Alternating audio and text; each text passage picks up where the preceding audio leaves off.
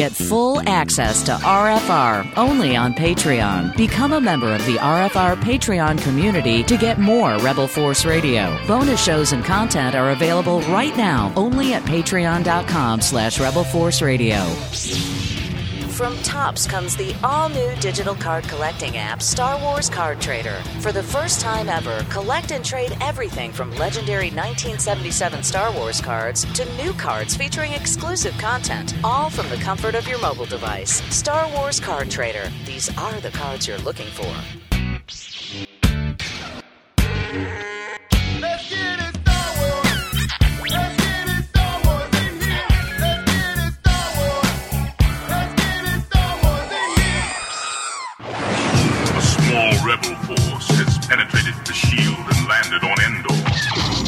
Is where the fun begins. A long time ago, in a galaxy far, far away, This is Rebel Force Radio. Your source for the Force. Star Wars news and commentary. With Jason Swank and Jimmy Mack. I've seen Star Wars 500 times. Star Wars number one! This station is now the ultimate power in the universe. I suggest we use it. Now it's time for Rebel Force Radio. We would be honored if you would join us. Oh, if you're looking for Last Jedi news, this is the place. This is the place. Courtesy of Entertainment Weekly's forthcoming issue. As a matter of fact, as this show gets published to you all, uh, it should be on newsstands as we speak. The cover story Star Wars The Last Jedi. Two different versions. You can get uh, Rey you can get Old Man Luke. And I'm, I'm loving that. Actually, both. Loving both covers, uh, but you know, there's just something. I saw this cover of, of, of Luke on the cover here of Entertainment Weekly, and he's he's uh, uh, wearing the uh, traditional Jedi hood, and you can his face is kind of cast in shadow, and you see the highlights of his beard and you know the uh, the story, the Last Jedi question mark.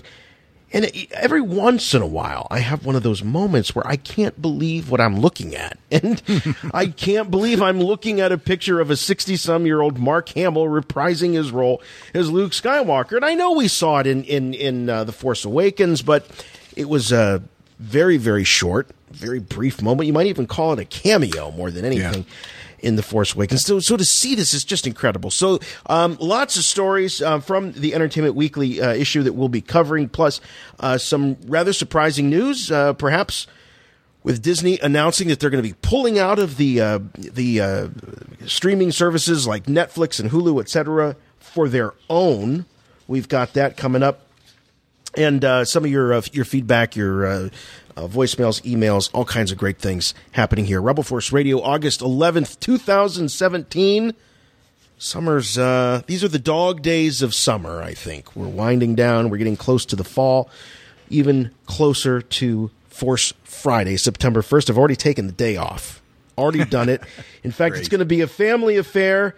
Kids taking them out of school. The wife's even taken off work. I think it's to, I think it's just to, you know, uh, uh, patrol me and keep me in be, you know, keep me in line for, uh, you know, I don't spend too much money that day.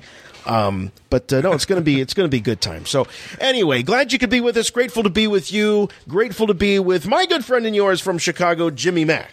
Hey, Jason. Hey, Star Wars fans. Wow, yeah, Jason, the dog days of Star Wars summer. Here we are thinking we're just going to coast through the rest of the month, enjoy summertime on the front porch with lemonade, just two pals talking about the wars, and we get the Breznican bomb dropped on us. Incredible coverage from Entertainment Weekly this week, giving us our first real taste, uh, in the magazine at least, of uh, the, the Last Jedi. And uh, this has become a, a regular thing with Entertainment Weekly. We can always count on them for uh, breaking some incredible Star Wars uh, info about upcoming films and photography. And yeah, Jason, that cover shot of Mark as uh, Luke Skywalker, The Last Jedi, he's got such an intensity in his eyes that I've never seen from the character of Luke Skywalker or even the, the actor Mark Hamill. There's just something dark about the look that he's giving. It, it, it's it's it's all knowing, but yet there's an intensity about it Yeah. that I've never seen come from the character of Luke. And of course, then the, the alternate cover of Rey, Daisy Ridley, looking amazing. I really love the wardrobe they have uh, chosen for Rey in this film. Oh, of course, very similar to what she wore in, in The Force Awakens, but. I, I, I like the color choices a little more bold, uh, not so uh, sandy. yeah. Well, she's kind of stepping out. You know, I think Star Yeah. Wars, you know, obviously communicates uh, visually, and the wardrobe communicates, and she's she's um, she's stepping out. Now, what's interesting about this cover is that this is not the typical Rey Last Jedi Rey that we're that we're accustomed to seeing now with some of the the uh, logos and artwork being used on the merchandise. This is three bun Rey. Three bun Rey. This How can you tell that? Rey. I only I can only see one bun. Well, because because there's three bun Rey, and then there's Last Jedi, which is kind of like mullet Rey. Yes, we've seen the mullet Rey. mullet rey and this is clearly not mullet rey so this is three bun rey so this is this is likely what um, she's looking like at the uh, end of force awakens and it, what we'll see her as uh, in the beginning of of uh, of uh, last jedi something that i was wondering too is that and and we're going to break down these articles got about seven of these that we'll be uh, discussing from Entertainment Weekly. Uh, but one of the things I was thinking about is how much time might elapse there on Ahch-To, um, because there is definitely a uh, evolution of Rey's look. She changes her hairstyle. She gets a slightly different wardrobe. Um, and based on what we're reading in the pages of Entertainment Weekly, um, it's not a quick sell. Luke Skywalker is not, he's, he's not a, an easy, um, easy guy to bring back into the fold. There's some reluctance there, quite vehement reluctance. Um, so it, it does make you wonder how long she's there. Um, you know, if Chewie's having to build campfires outside the Millennium Falcon and palling around with penguins, I mean, it's going to take some time. Well, yeah. I mean, how much time elapsed when Luke was training under Yoda on Dagobah? I don't think that's ever really been determined. I always imagine it took quite a while because the Falcon was traveling without its hyperdrive, so it was just hurling through space to get to the Bespin system. Yeah. So I assumed it would take them quite a while to do that. I always felt it was weeks to months. weeks to months, maybe a month. I always felt like a month sounded about right to me. You know, physics be damned about uh, flying through space and parsecs. Uh, are they uh, a measure of time or speed? Who cares? Distance. But let's just, I, or distance. You know, it, I always thought it was a considerable amount of time that Luke was on the, the planet training. Yeah. So let's just say a month. A month sounds fair. And uh, so maybe we can assume that Rey is there with Luke a similar amount of time. Um, there are things that get echoed from Empire Strikes Back. Oh, interesting The that you bring that up. Yes. The second episode of the original trilogy, and this the second episode of the sequel trilogy, where you have their similar things. You know, uh, a, a, a, someone being trained under the tutelage of a Jedi in exile. Um, with you bring up the Falcon traveling to Yep. Cloud City. Cloud City, uh, Canto Bight, from what I understand, is supposed to be a casino planet. Hey, can I throw a little? I got to throw a little plug in here. By the way, Canto Bight is uh, is a city in Cantonica, Cantonica. Cantonica, uh, which I, I I'm in Canton, and so I think that uh, you know I'd like to think that maybe I had a little something to do with that. You know, let's throw a little love to the to Canton, Ohio, with a little Cantonica. Well, it's funny. You know, I was actually thinking more along the lines of um, Adam Sandler. Um, because, you know, bear with me here, ladies and gentlemen. And uh, this is unrehearsed, and I did not write anything down, but I'm, I'm in the uh, Rebel Force Radio auditorium right now. And I want everyone to just picture uh, Adam Sandler and uh, pretend he's me. I could, you know, actually use his money. And uh, I have a guitar. And of course, when I heard Katanika, I thought of Play Katanica. It's time to travel to Katanica with your mamica. Let's go to Katanica. There is a place called Canto Bight where the First Order and the Resistance fight. It's on a planet called Katanica, where I like to go to celebrate Hanukkah. It's Hanukkah, Hanukkah, Hanukkah. That's fantastic. Oh, that's great. That's Is it? fantastic. Is Yeah. it really? I don't want any. That was No, but I thought you were going to rhyme it with Jedi Knight. Jedi Knight. well. There, but the, the Canto Jedi bite. need to end. The Jedi need The to Jedi end. need to See, end, I am so on board with this movie that I, I don't even. I'm uh, abolishing, even including the lyric Jedi Knight. But I, you know, listen. I want to apologize to our listeners. I want to apologize to Adam Sandler, and I want to apologize to the denizens of Katanica. Um, I don't bite. Hey, it put Adam Sandler on the map. Maybe I can uh, work off some of that mojo. But I I guess we haven't heard Canto Bight uh, pronounced, but it's a B I G H T. It's I can't think it can't be bigot. It can't be uh, anything other than bite, right? But Star Wars tends to be very phonetic, right? In the way that it's that it's spelled. It it it, it is pronounced the way it's spelled in Star Wars. Um, Typically, so- yeah. So I every time I come across Canto Bight, I kind of stumble. I'm I am still struggling with that as a Star Wars locale name. Canto bites. Canto Bight. I, I always want to say bright. Yeah, I want to say Canto Bright. Yeah, yeah, yeah. Like, But, to I me, that mean, makes, yeah. Pretty typical of uh, Star Wars locales. I, I think we'll just eventually get used to it. I Oh, think sure. re- re- really fast we'll get used to it. Sure. Um, Canto bites. But, uh, you know, um, I'd like to hear what. You know, people think about that name. So if you're actually still listening to the show after I perform that song, send us an email, show at rebelforceradio.com. I mean, do you, do you like the name Canto Bight? Um, I, I, I'm rolling with it. I, I think I like it. Katanica. I like Cantonica. Yeah, I yeah, dig because that. of the Canton. Yeah, I, yeah. I'm not gonna lie. I think I like that. I'm easy. Um, hey, you know what? Uh, speaking of emails, we got an email here from uh, William Millay. William's been with us, a faithful listener for a long time, and he wrote us. He said, uh, "Hey, Jason and Jimmy, I really can't say enough good things about the show last week." A cool point of conversation was earlier in the show, you guys were talking about how GL somewhat had a loose plan for the entire original trilogy. Take a listen to a short snippet from the Oprah interview where he talks around that idea. How he was going to make the other two movies regardless, even if he had to, quote, sell lemonade to do it. well, he would do anything other than be an autograph hound. We know that, that's for sure. Lemonade stand, that's a real job. Autograph seller on eBay, not real job. Get a job! All right, so here's last, last time I was at Skywalker Ranch, I actually uh, I had lunch there and I had lemonade.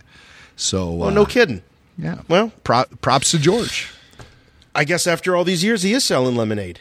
uh, all right, so this is William Millay He uh, points us in the direction of this uh, George Lucas interview. This goes back a few years. Uh, the notorious GL sitting down with the uh, notorious OW. The thing about Star Wars was it originally was one movie. It was a movie that got to be too big to be one movie. Mm-hmm. I didn't have enough money to make that movie. So I said, well, I will take the first act and I will scrunch this down and I'll make this the movie, but I'm going to finish these other two movies no matter what. This is this is what I read. I read that rather than take a higher director's fee for Star Wars, that you got one hundred fifty thousand dollars, and rather than take a higher director's fee, that you negotiated merchandising rights. How'd that work out for you? Well, the, the, the thing was that I was working from a point of view that everything I did failed. Everything I did, the studios hated. Oh. And I would I was always under the thumb of the studios, and they would always take my movie and recut it and say, We're gonna make this into a TV show, we're gonna do this. And the only way I could write it and direct it was to say, I will go back and finish those two other two movies and make this complete. I will not let this just die right here. I have to complete the whole three movies. But in order to do that, I just said, look, this is what we're going to do. I'm not going to ask for a million dollars. what I want is I wanted the sequel rights. And I wanted the sequel rights because what normally happens on a movie Because you knew you were doing those other. I knew I was doing those movies. I was going to do them regardless of whether Fox wanted to do them. If it lost $20 million, no matter what, I'm going to do those movies because that was my determination. No matter how I was going to do it, I was going to do those movies. So I said, if I give them the rights, most likely they will do what everybody does, which is say, we own the rights. We don't want you to make that movie. We don't want anybody else to make the movie because it'll make us look stupid if it's a success. Right. So they would hang it up, and I would never get to make the movie. So I said, I am going to get those rights so I can take that movie one way or another, even if I have to go out and sell lemonade to pay for it, I will make those movies. So that's why I got the sequel rights. Wow. It was purely defensive. All right, there you go. George said he was going to make the other two movies, even if he had to sell lemonade to do it. Um, now, I don't dispute the fact that George had this big movie in his mind. We know that. That's been the story that he's told for many, many years. Um, now, one of the questions has been well, how many movies did he chunk out of that movie? Because once upon a time, he had a story that included some backstory on these characters. So, is he talking about that?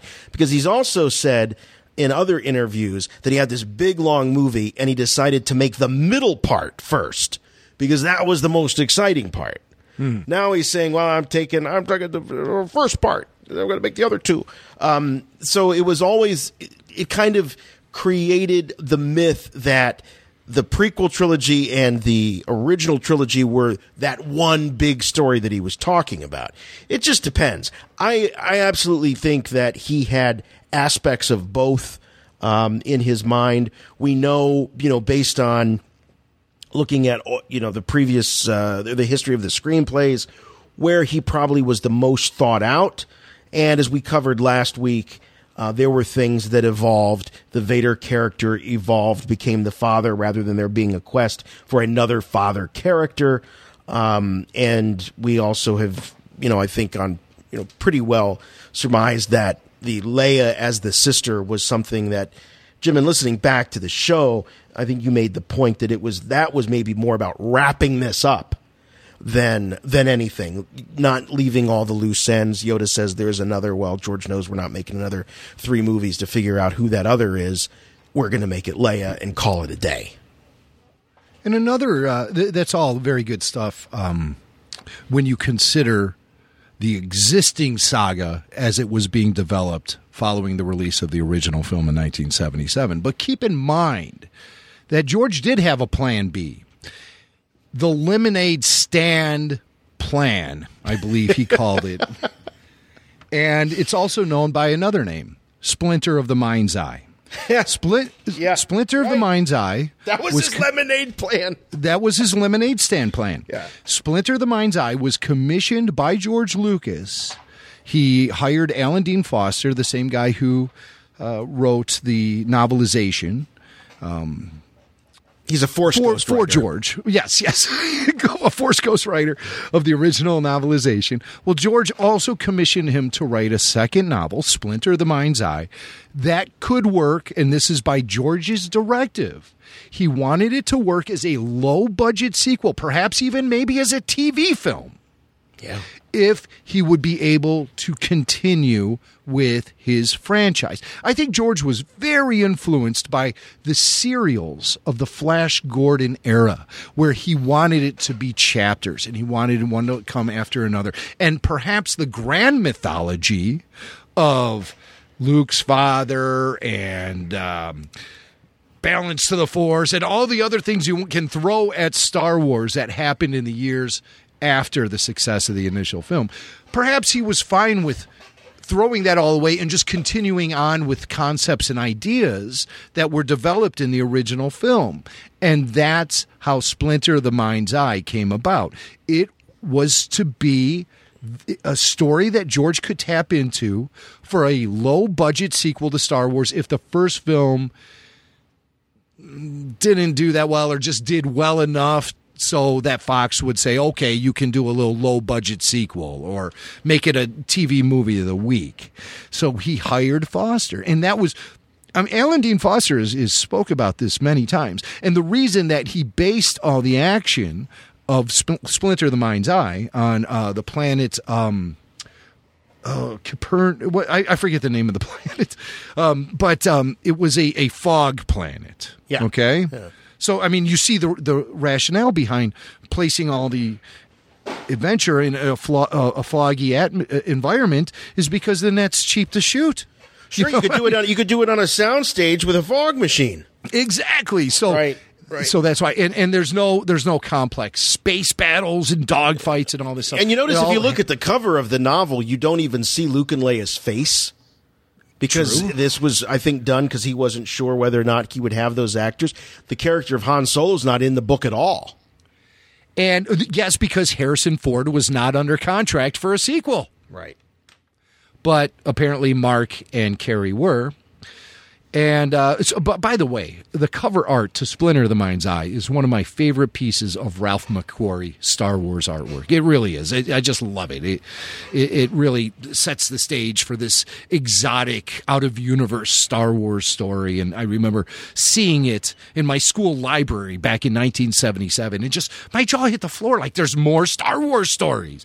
And it would say, you know, from the adventures of Luke Skywalker. So me and all my friends would go out seeking for this, you know, Phantom book, the mis- the adventures of Luke Skywalker, as if it existed. You know, Right, And then that, right. that kind of got boiled down and, turned into uh, the Journal of the Whills and all that stuff.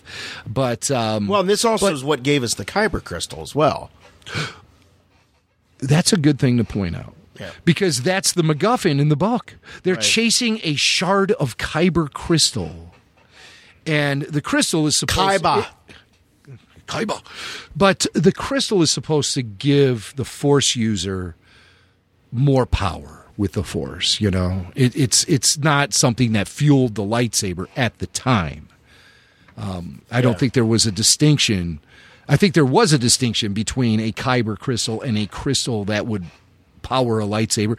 It I'm not even sure if the crystal powered lightsaber was part of canon to begin with back then. We're talking 1977, 1978. Yeah. Yeah. Yeah, yeah, Yeah, I don't. I, don't. I, don't think. I don't think there was a connection in in the, in the book between the crystal and and the lightsaber. It was uh, it was uh, something that kind of um, magnified the power of the force. That, that I would like to, um, the power of the force. Yes, yes. I would like to propose. Um, um, not, not a contest. Uh, Yeah, I'll I'll send somebody something if they can point out to me when the first reference was made to a crystal powering a lightsaber, not necessarily a kyber crystal, but when did that first happen? When did we learn that there's a crystal within that lightsaber hilt? I remember back in the early days, they used to talk about the weight of the saber blade, and there are some publications that would say it had sort of a gyroscopic effect to it. So it was a little difficult for the user to handle. It was sort of unwieldy. Mm-hmm. And, and, and so you would tap into the force to sort of tame the saber is how I always assumed that the Jedi were able to use. That's why only Jedi would use the saber because anyone else couldn't really control it. The the, the gyroscopic effect would be it, make it feel like the, the hilt was twisting and turning in your hand, and it would just be too hard for you to control. But if you could tame the saber by tapping into the Force like the Jedi do, then they can use it with ease. That's why you Hmm. only see Jedi using sabers. But again, that's being that's being that's evolving that whole concept of you you know we've seen so many non-jedi non-force users use a saber now that uh, that kind of goes out the window a little bit but i'm putting myself back into the uh, old times and uh, splinter of the mind's eye you know was one of our first expansions of the star wars story and it was created so george could continue the saga but he wanted to be able to tell a story on the cheap. And uh, that's what Splinter of the Mind's Eye is infamous for. Yeah, I also, you know, and and maybe George has even come out and said this, but uh, you know, there's a, I think there's a myth that George thinks in trilogies, that this was all about a trilogy, and and I don't believe it was. You know, Jim, you you mentioned about how influenced George uh, has been by the uh, you know the, the the medium of the of the film serial. And I think that he believed at that time, yes, he might have had three different stories mapped out, or the big movie that he was talking to Oprah about, he felt could be chopped into three, but I don't think that was a magic number. I think that he was looking at continuing like uh, we know that you know the James Bond series was an influence on George serials as well um, where he thought hey this is something I could just keep doing I could keep building and building onto this this uh, this universe but again as we covered last week he got you know it took a, a decade of his life to do just three of these and I think he quickly realized that you know he was going to wrap it up and and move on and and and maybe revisit them at another time. Then when he got around to doing the prequels, you know George loves to do things sort of with that that rhyme, uh, you know. Uh, how th- there's there's a certain symmetry, so he thought, well, I did these this trilogy that it became the Star Wars trilogy that was became a thing, um, so I'm going to do this prequel. Might as well do it as a, as a trilogy. But I don't think that number. I don't think that three was ever a magic number. Well, it's hard to say though because when uh, Empire Strikes Back came out, it was revealed to us that that was episode five, and then we learned that A New Hope was episode four. So we knew there was the existing three prior, and he was working on three at the time, and then closed the door after Return of the Jedi.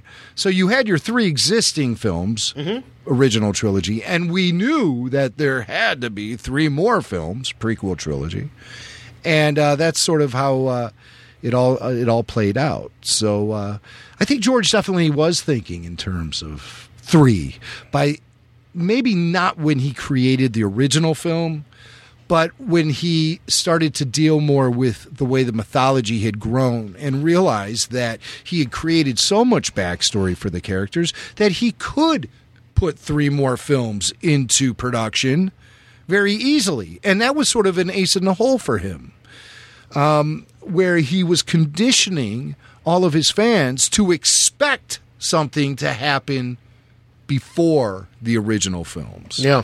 And we sat in ex- expectation and waited and waited and waited and Right. and finally got rewarded in the late 90s. Well, it was all about you know making people believe that there was this universe was fully populated with all kinds of uh, creatures, characters, events, situations, and history.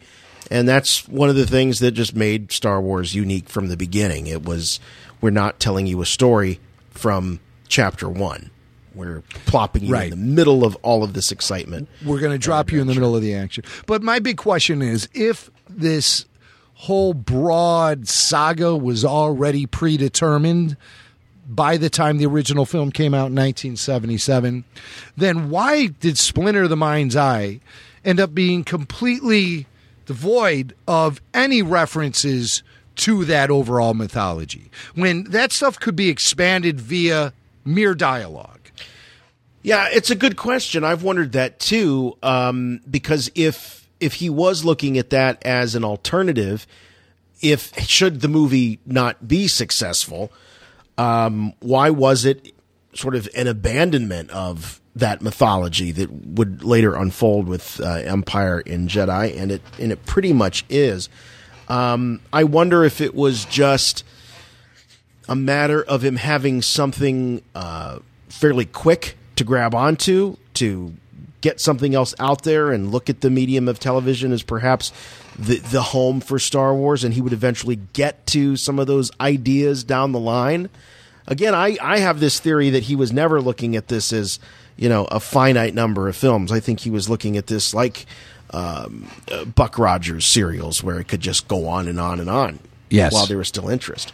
I agree with that. But he also was afraid to give up any sort of creative control there at the end and decided he was just going to pack up and Yeah. Leave the playing field for a little while. But uh, what a great topic of conversation. Thank you so much, William Millay, uh, loyal RFR listener. We've been hearing from Will for years and years, and uh, he's very passionate about Star Wars and always has really cool things to share with us. So thanks for sharing that uh, clip from that. Uh, Incredible Oprah interview, which I, I really would like to go back and sort of revisit a little Yeah. because you were hearing some very candid George Lucas when he was really at the end of of what I think uh, his most productive time creating Star Wars, and I think he was really starting to look toward the future, toward retirement, and that interview was the first real hints we were getting uh, concerning George. Uh, maybe leaving Star Wars behind and, and, looking back on his career in such a way where he had a an interesting retrospective uh, take on things. And uh, so that's worth checking out the Oprah interview. If we can, Jason, I know we have all this Entertainment Weekly stuff, the Breznican bomb that was dropped on us, but can we do one random voicemail before we get into it all? Let's do it. Here's Rich from Louisville. Louisville. Hey guys, this is Rich from Louisville. Um, I'm sitting and listening to you all play clips from Rian Johnson talking about how he's not looking to change Star Wars, uh, and he's aware that George Lucas had set it up to hit certain beats. Uh, what if in this episode coming up, we really find out who Snoke really is, and he does a callback to Empire Strikes Back, and Snoke reveals that he is Rey's father. What do you think about that? Let's hear your opinions. Thanks, guys. Mm. All right. Uh, that's a pretty wild Snoke theory right there. And, and one, I got to be honest with you, I never even considered it. Not for a second. No, I never considered it either. Um, you know, Snoke is, uh, to me, uh, I think pretty, pretty old. I think we're, uh, maybe I'm just assuming that, and there's nothing to base it on, but you know, given the way he looks in the hologram, given the way he looks in some of these um, production photos that we're seeing, I think it's safe to say this guy has been around for a while. Um, hey, Charlie Chaplin had babies in his 80s. I know that. So, you know, you, who can who can say um, but could she be related to Snoke? Could there be a connection there? Possibly. Um, he uh, he does seem interested in Rey, that's for sure. Um, but I've always thought that he seemed interested in Rey from the standpoint of he didn't want Rey out there digging up Luke Skywalker. You know, the Snoke wanted Luke Skywalker buried in the ash heap of history. What would indicate to Snoke that Rey would be a threat to him as far as discovering Skywalker first? How would he have that sort of insight from just some random girl who grew up on a junkyard planet? Well, he says there's been an awakening. Have you felt it? Mm. And he, I believe that Snoke knows that Luke Skywalker is still out there. Yes. And if he felt the awakening, if Kylo felt the awakening, then he knows Luke Skywalker felt the awakening. So maybe his concern is that this, you know, was going to reanimate Luke, that Luke would then come out of hiding because of, you know, this um, disturbance, this feeling uh, in the Force. I always assumed that Snoke believed that that was Luke Skywalker tapping back into the Force, thus proclaiming his eventual return. And that's what Snoke had determined from his force meditations or visions or whatever he was getting his information from. Something to go back on, though, is Snoke's age. I think it's difficult to determine his actual age because we know that force users who tap into the dark side degenerate physically. We've seen countless examples of this over time. Scarred and deformed. But yeah so sure he he ate his own force lightning. Yeah. Palpatine yeah. did. So we have an obvious reason why he looks the way he does. But there's there's something going on there. I mean, look at uh, you know, I mean, Anakin he fell into the lava pit and came out looking he was scarred and deformed and and and presumably looked once those scars once the burns healed and, and became scar tissue and covered him and he was pasty and white I mean he looked way older than his mid 40s well, you know the only nice looking Sith we ever had was uh, Dooku Dooku kept it all together. He did, but but I mean, look what happened. He ended up losing his hands and his, and head. his head. Yeah. So yeah, right. yeah. You know, there was there was no. Uh, there was there was no. You know, and, and Lucas used to say that Palpatine when when he had that Force lightning bounce back on him and it left him scarred and deformed.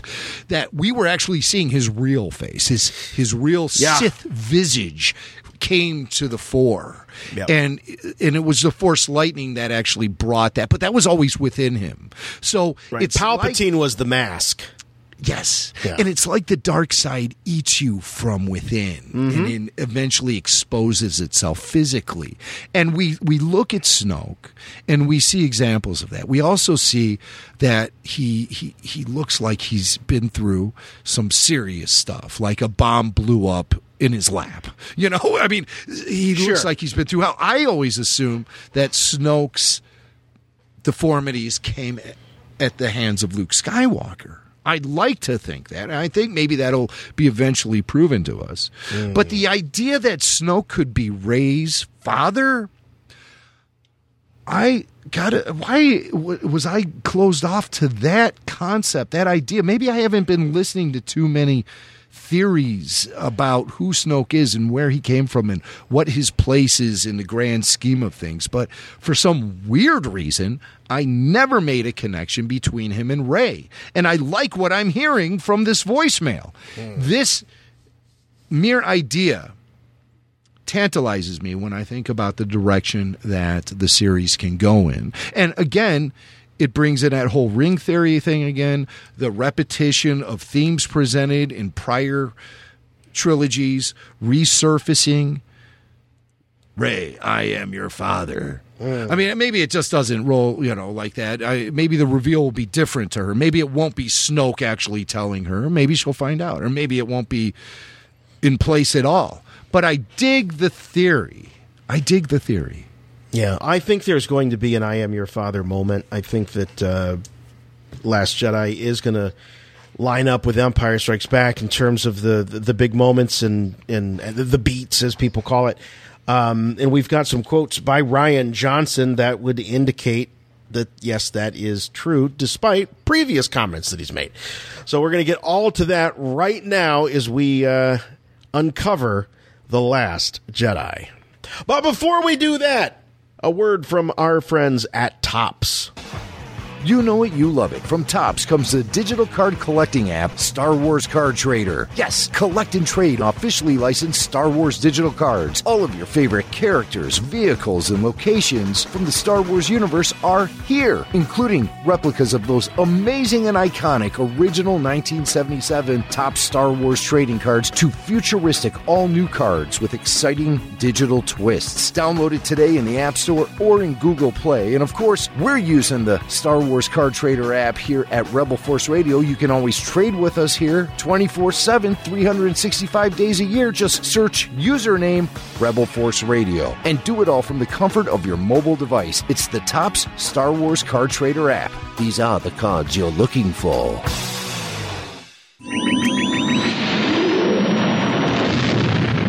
I have good news for you, my lord. That's good news. Come closer, I have good news.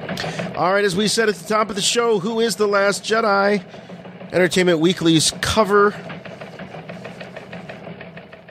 story of uh, The Force Awakens and their fall movie preview on newsstands right now, and the lead story that was uh, put out online as a uh, preview. Can Rey save Luke Skywalker from himself in The Last Jedi? So, what are some of the reveals that we hear uh, in this? Now, for this, uh, we've we, uh, Anthony Breznican spoke with both Daisy Ridley and Mark Hamill.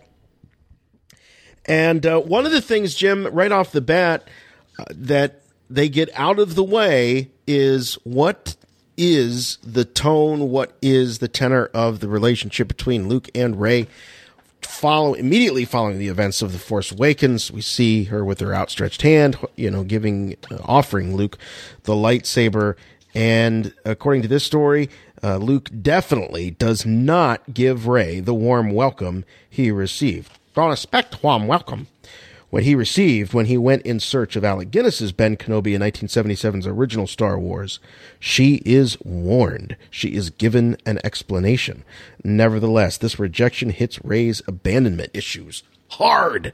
So, um, right off the bat, we learn that before we even see the movie, if you're expecting Luke to grab that lightsaber and hold it up to the heavens and vow his allegiance to restore peace and justice to the galaxy, uh, go see something else because it ain't happening here. You know, it's really interesting how we can take a lot of that expression that was on Luke's face there at the end of The Force Awakens and jump to a conclusion about what was going on in his head at that time. I see someone who is reluctant. I see someone who feels like he was caught in sort of a gotcha moment. I see someone who is puzzled and confused. And I see someone who is sad. Those are the four things I really think I see from the expression on Luke's face when Rey presents him with that saber. So I would imagine there would be some reluctance on his part. He is exiled by his own decision. So why does he want someone rocking the boat? Something that Breznican revealed on his uh, Sirius XM show. I don't know if you know this, Jason, but uh, Entertainment Entertainment Weekly has a radio station, and it's on Sirius XM channel 105 I did not know that. And uh, Breznican has a show, and uh, he uh, I, I, he did a whole feature on uh, the Last Jedi and this cover story earlier this week.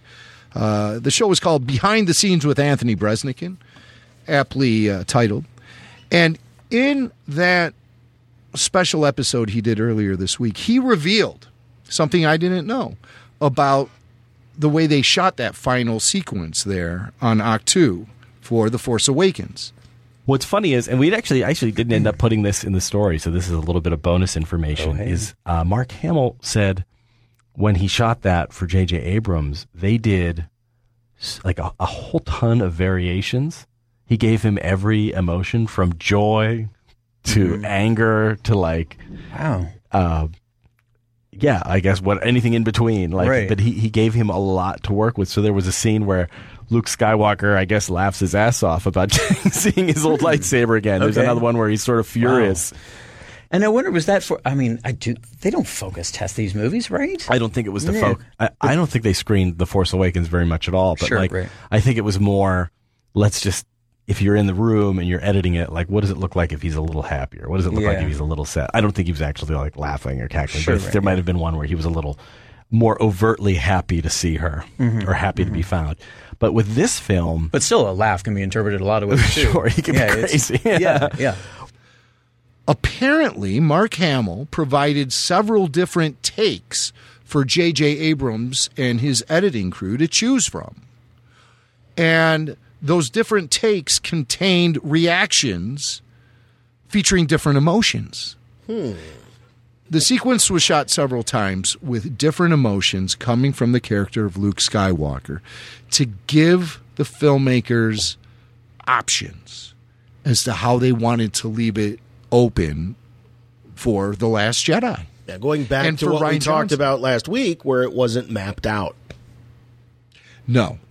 And so that's why they had the choices to make in the editing suite that really determined the entire flavor of the new film and the direction the sequel trilogy would go in. And it could have been something as simple as just choosing a take hmm. of how Luke Skywalker reacts to Rey presenting him with that long la- long lost Skywalker family lightsaber. I mean, imagine if he was just like and then it cuts the credits. Or if it was just like he just looked at her and and like looked really mean, like like had an intense look in his face, like, oh man, you don't want to know what's coming next. Cut Yeah, to credits. I, I am surprised because what I, fe- I mean, that makes sense if they wanted to go in a specific direction. What I think Mark did there was he gave a look that you could read a lot into, depending on what you sort of wanted to see happen. Um, you could see it as a very knowing, I'm accepting my destiny. Uh, it, it continues to follow me around wherever I go. Um, you could see it as uh, a rejection because he just kind of stands there and looks at her. So you could read into it what you want. Um, so I, I I feel as though you know, or at least my thought was that that's the, the way that he would have been as an actor coached. Give me something that is interesting, but could be taken in a multitude of ways. But to your point, they went even further than that and actually did more extreme or more uh, um, obvious, perhaps, reactions to the lightsaber to give them those options. Give them lots of options. Um, so, director Rian Johnson, you know, getting back to this issue of you know Luke and and and why and why is he there and what's he going through? Uh, Johnson said that the very first step in the writing of the movie was figuring out why he's on this island. Now, this next part gives me some hope.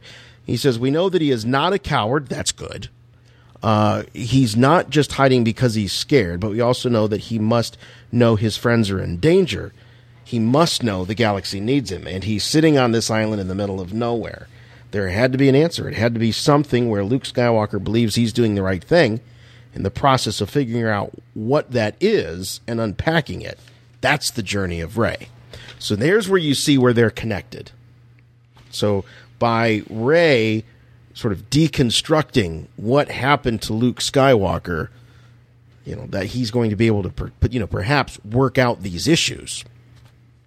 Well, I think you know between the two of them, they'll they'll find that there's more in common. they have more in common than not. I mean, let's face it. Uh, force sensitive, abandoned his children.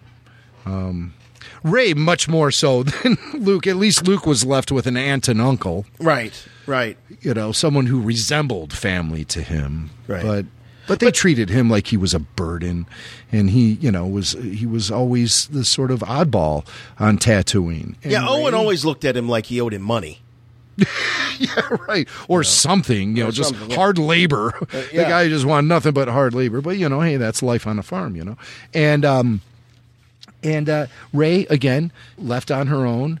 Uh, they're both from sandy planets, um, but there are very there there are similarities in in the, their core. And of course, we've talked about all the similarities between the Force Awakens and A New Hope on certain beats and archetypes and whatnot.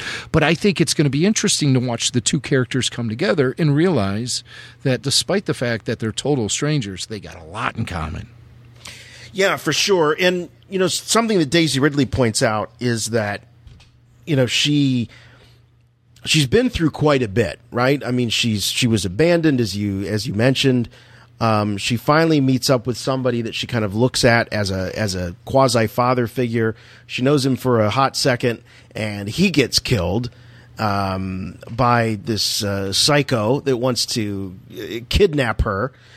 And uh, finally, you know, you know, Maz Kanata tells her about the fact that her what she has been seeking is not in her past but in her future. Uh, that leads to Luke Skywalker. She takes the thousand steps. She gets up there, and now she's just got another grumpy old guy that doesn't want her around.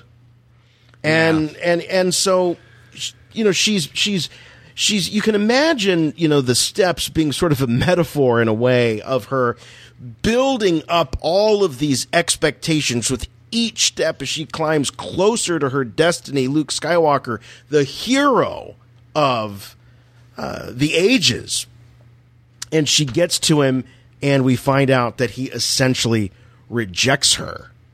Um, that that's that's a serious bitter pill to swallow. She's got to be thinking, where well, where do I go from here? What's my right. future? Abandonment issues coming to the fore. Yeah. um, and uh, she's searching for something. And when she finds Luke, I don't think she gets what she expected.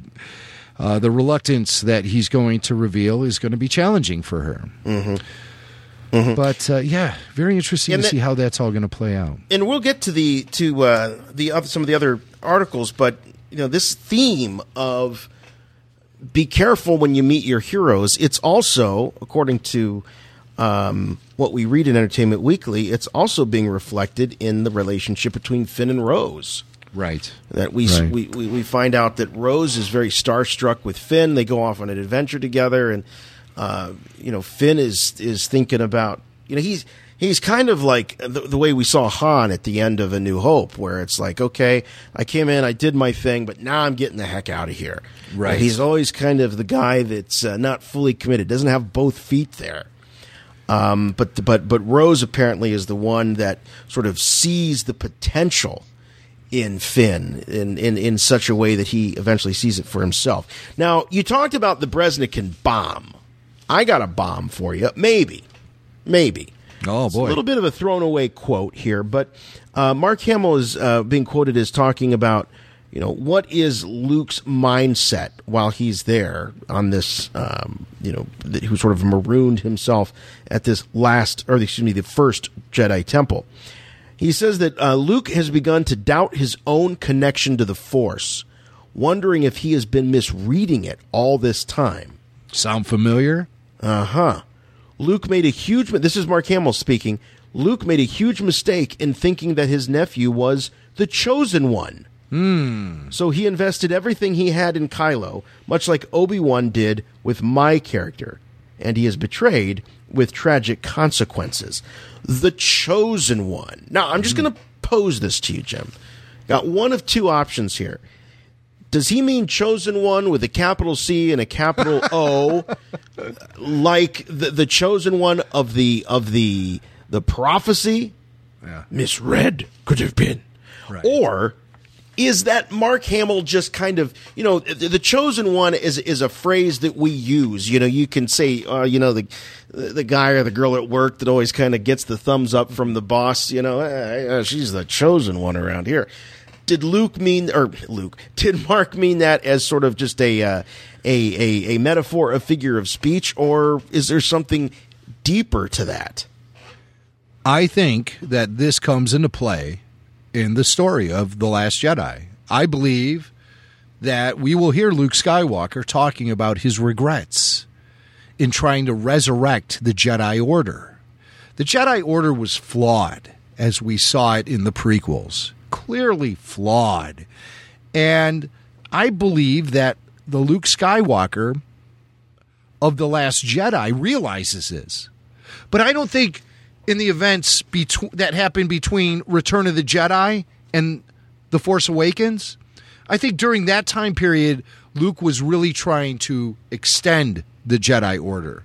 He was trying to continue it.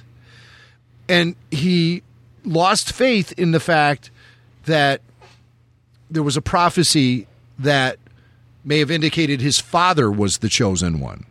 Even though I still do consider Anakin Skywalker to be the chosen one as we know the story right now, I think that's an idea that could have been rejected by Luke.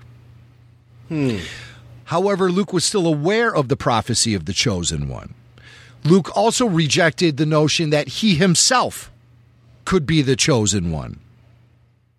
But then when he meets the son of Han and Leia and realizes the force potential within him as a direct descendant of Anakin Skywalker, born of the virgin birth, the, the virgins of mi- midi-chlorians, um, perhaps he, he thinks, again, reiterating what Yoda said about the prophecy being misread, perhaps Luke takes it a step further and determines the prophecy was indeed misread, but yet everything points at Kylo Ren, or I should say Ben Solo, as being the chosen one. But once again, the prophecy gets misread, thus keeping the door open for yet another chosen one to emerge. Could it be Rey? Or could we just see the prophecy being revealed as just like it's it's bunk, it's garbage, it's it's it, the prophecy is flawed in itself. There is no way to decipher it because it's not happening. I don't know. I mean, you know, the, these are directions I think that the story can go in. And hearing Mark Hamill say in a casual interview, uh, revealing this sort of information about Luke Skywalker and his motivations following Return of the Jedi, I think this says a lot. And I am taking this on face value as something that we will soon become comfortable with as being canon. What what Mark says about his character Luke. Yeah. Considering his nephew is the chosen one, discounting things that the flawed Jedi Knights had determined, and Obi Wan Kenobi, it's revealed in Star Wars Rebels, Obi Wan believes the prophecy was misread and considers Luke to be the chosen one. Right. Right. But Luke himself does not consider either interpretations of the prophecy, Anakin or himself. He's looking at his nephew. That's the chosen one. Must be the chosen one. Eh, wrong again. Or is he? Or is he? Well, could is- Kylo could Kylo Ren be redeemed and reclaim the name of Ben Solo and claim his place as the chosen one by the end of the sequel trilogy? Or does the force always look to bring itself in balance? And is the the balance of the force, um, some someone yes, and and and someone who em- it can embody the light and the dark, find that balance. Um, and with Luke being quote unquote the last Jedi, is the chosen one in this case Ben Solo, Kylo Ren, the one that's going to take Luke out, and thus perhaps bring balance that oh, way. Oh, mind blown. Mind blown. So does the Force continuous, continuously produce cho- the chosen one that will bring balance, and has no one at, you know adequately done it? That's a lot to chew on. That is a lot to chew on. Yeah. I think a lot of We'll these see. these questions will be answered in the Last Jedi. Yeah. Um, I find it really interesting to know uh, that the concept of the chosen one, which was not brought up at all in The Force Awakens, but here it is making its return in The Last Jedi, presumably by the comments made by Mark Hamill. So we see a thread picked up from the prequel era that could be expanded upon in the sequel era Mm-hmm. despite the fact that we've been led to believe that Lucasfilm doesn't necessarily want to provide so much fan service toward the prequel era, despite the fact that there are many, many prequel fans, but they don't outweigh the general fans of Star Wars, I think. I think a lot of people are thinking about Star Wars in a forward progression from this point on, not so much looking toward the past. And Breznican reveals on his Sirius XM show that Oh, I don't want to say what he said because I, I have that in a clip that I want to play later, so uh, I won't reveal that. Okay. All right. But, but, but, so the concept of the chosen one apparently is alive and well in the Last Jedi. Yeah, it's returning. It's returning. Um, so let's talk a little bit about, you know, we've talked about sort of Luke's psychology, what's going on in his head. Let's talk about what's going on around him there on Ahch-To. We're introduced to two brand new species into the Star Wars universe the Porgs and the Caretakers. Now, we talked a little bit about the Porgs. Uh, last week, uh, the official uh, zoologist for Rebel Force Radio said that they're between a puffin and an owl. That was Deborah Swank, was by the way, is the Mhm. official zoologist for RFR. Right. Now, it's revealed that uh, these were um, brought to life through Neal Scanlan's Creature Shop, and they are, uh, it looks like they are a CG, though there may be moments when they are uh, practical. It doesn't get into that too terrible much, but they're definitely based on puffins, and Rian Johnson said that uh, not just any puffin, but the puffins that actually uh, roost and nest there on Skellig Michael at a certain time of the year. I think he said the springtime. They're all over the place, and he says they're adorable, and so that was a uh, sort of a, a an homage to them. There's a great photo in this spread of, uh, of a puffin that has made it inside the cockpit of the Millennium Falcon, and you know, Jim, when we see that that shot in the uh, in the sizzle reel from uh, uh, celebration or not celebration. Um, uh, San Diego. D23, Or D23, D23, of course, yes. Um, you, you see Chewie underneath the, the Falcon with that fire roaring, his campfire. I'm, I'm wondering if these are, these are his friends. On Are on, they? on are they? Or are they on the spit over the fire? little rotisserie porg. Uh, perhaps, but I, I love that this one is kind of sitting there in the cockpit with Chewie. I, I think that that may be what their their role is is to sort of take care of uh, Chewie, become friends with Chewie while Rey and Luke are sorting things out. Um, but uh, definitely, look, you know, I, the, the the cynics out there are saying, ah, these are the Ewoks, Ewoks Sure, of the sequel yes. trilogy. This is to sell toys. Once again, it's it's the George Lucas uh, directive: dare to be cute with Star Yeah. Wars. Yeah. Let's dare to be cute, and let's face it, the Porgs are downright adorable. But I imagine there will be some fan backlash to adorable within the Star Wars universe. Uh, if they go around making fart jokes, maybe. Well, you know, I, I reserve my uh, my opinion until after I see the film on how I really feel about the Porgs.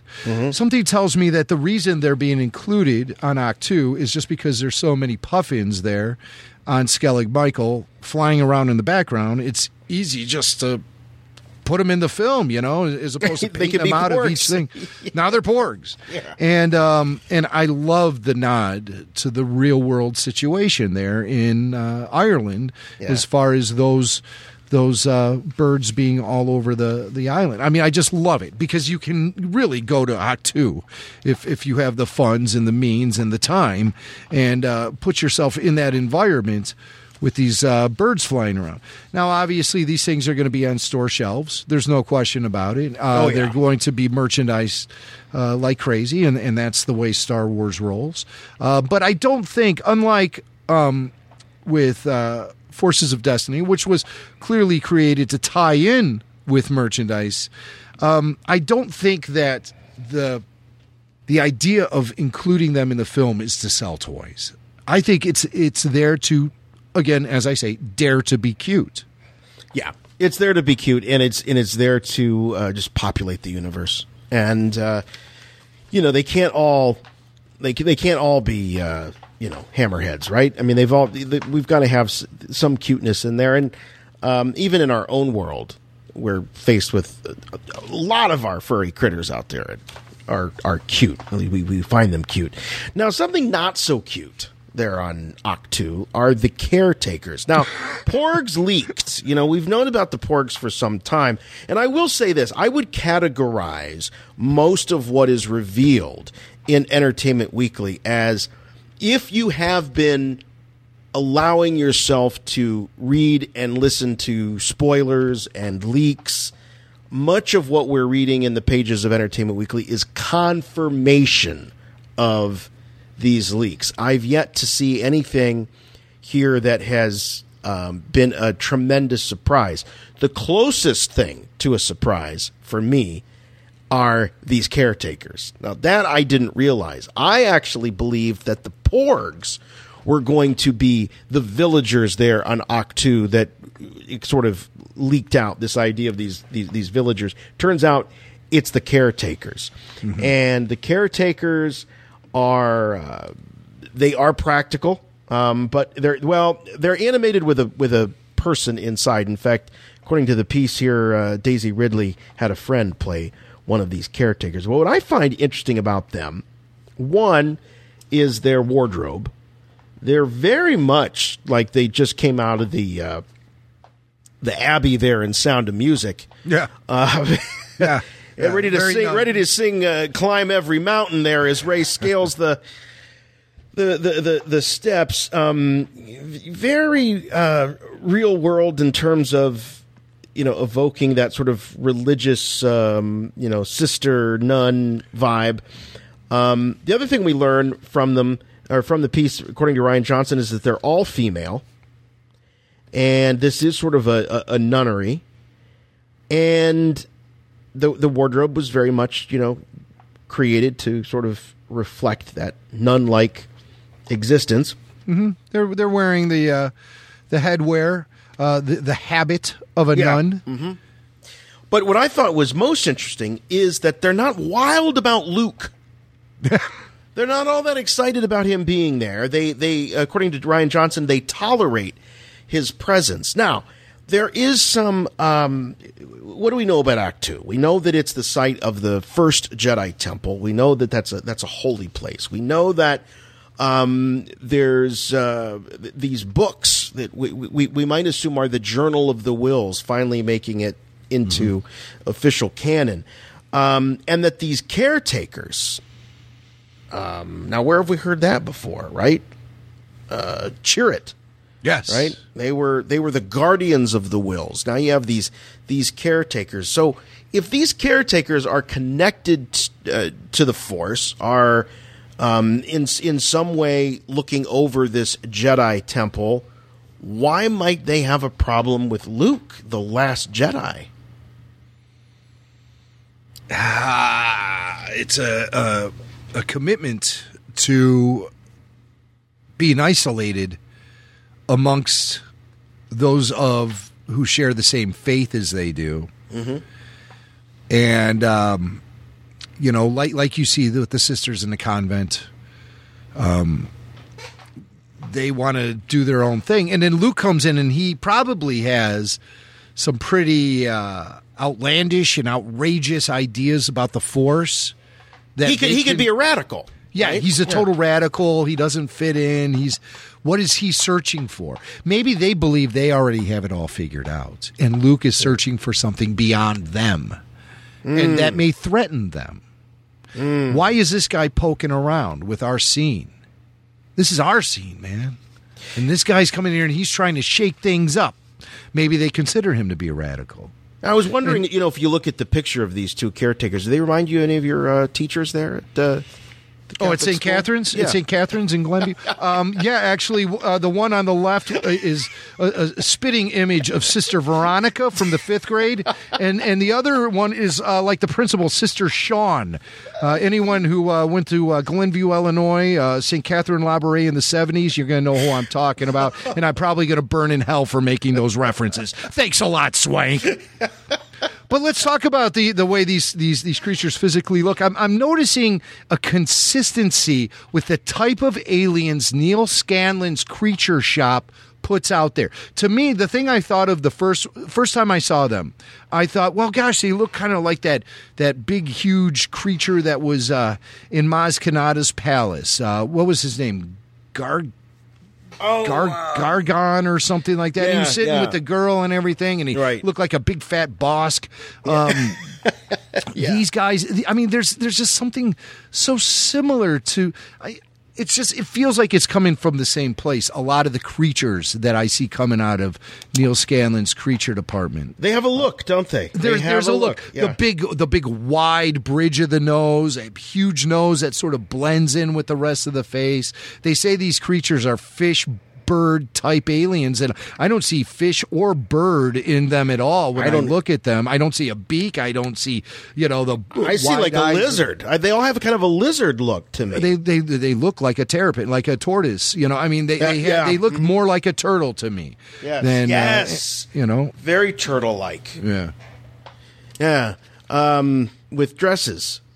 But you notice that they're wearing uh, around their neck, or at least this this one um, has, you know, I, I'm I'm assuming some sort of uh, Jedi or or or Force um, relic or you know symbol or something. I was trying to It's like think a like like a donut. yeah, yeah. I was trying to think like, did, did, did we see this with uh, Chirrut or Baze? Is there any uh, history of this as a symbol? Is it is it a Japor snippet? I mean, what is it that she's wearing around her neck? That's a great It's, it's not a kyber crystal like um, like Jyn Erso, but I'm just wondering if we've um, if we've seen this before, and how long Pulling out until I can uh, buy one. Pulling out the Rogue One Ultimate Visual Guide, and I'm just going to poke around here uh, with the uh, Guardians of the Whills, and uh, we'll, we'll come back to this if I find anything that might make that pendant that the um, the fish bird nun is wearing. Um, yeah, I'll let you know. The other thing that I thought was really fascinating is that we don't get a in Star Wars we don't get much of a sense of uh, of of ancient history per se. You know, is that we certainly know that we're plopped into a universe that has a lot of history, but you know, you don't think about like uh, prehistoric times in the Star Wars universe. And uh, Rian Johnson you know, talks about this this cave on Ahch-To. He says, "My notion was this is a place that goes all the way back. This is where the cave paintings are." So, kind of interesting that we're kind of seeing, you know, perhaps, you know, Star Wars prehistory. And I know Jim, you're a big, uh, you know, fan of the History Channel and documentaries about ancient True. civilizations and Yes. Egyptians and and all of that. And so, you know, now we're really getting a sense of this. The other thing that I thought of immediately too is, um, you know, we've kind of joked on the show over the years about. You know, as great of a game and as innovative as it was, you know, Knights of the Old Republic. We always laughed that you know this took place four thousand years before the Battle of uh, of Yavin, yet everything looks exactly the same. you know, there's been like no evolution, um, and and you know here you've got um, you know a, a glimpse at you know perhaps thousands of years prior to um, the action of the of the Star Wars saga as we know it. You know, the, we, we've got cave paintings here, so I thought that was interesting, where it kind of um, shrinks in a way, maybe, or or makes it feel more uh, like you can wrap your head around that that you know the Star Wars universe in terms of its history and its in its prehistory by the by the sense that you're seeing you know artifacts and ruins from that period of time in the galaxy far far away. And I love the fact that we can go back to ground zero for Force users. You know, it, I find that very exciting because we've always looked at the Jedi and just about everything that happens in Star Wars. You know, it's super high tech. It's it's connected with the the galactic governments and they're in high rises in Coruscant if you want to think about the prequel era and and the technology at their fingertips and the droids they had serving them and all of that. And then uh, you think about a primitive time. To go back to the beginning where it all started is going to give us I think some new and really interesting perspectives on where the force comes from, uh, the the the whole idea of the light and the dark, and who who taps into it, and why they're able to tap into it, and all of those things. Where does it all begin? Mm. Mm, mm-hmm.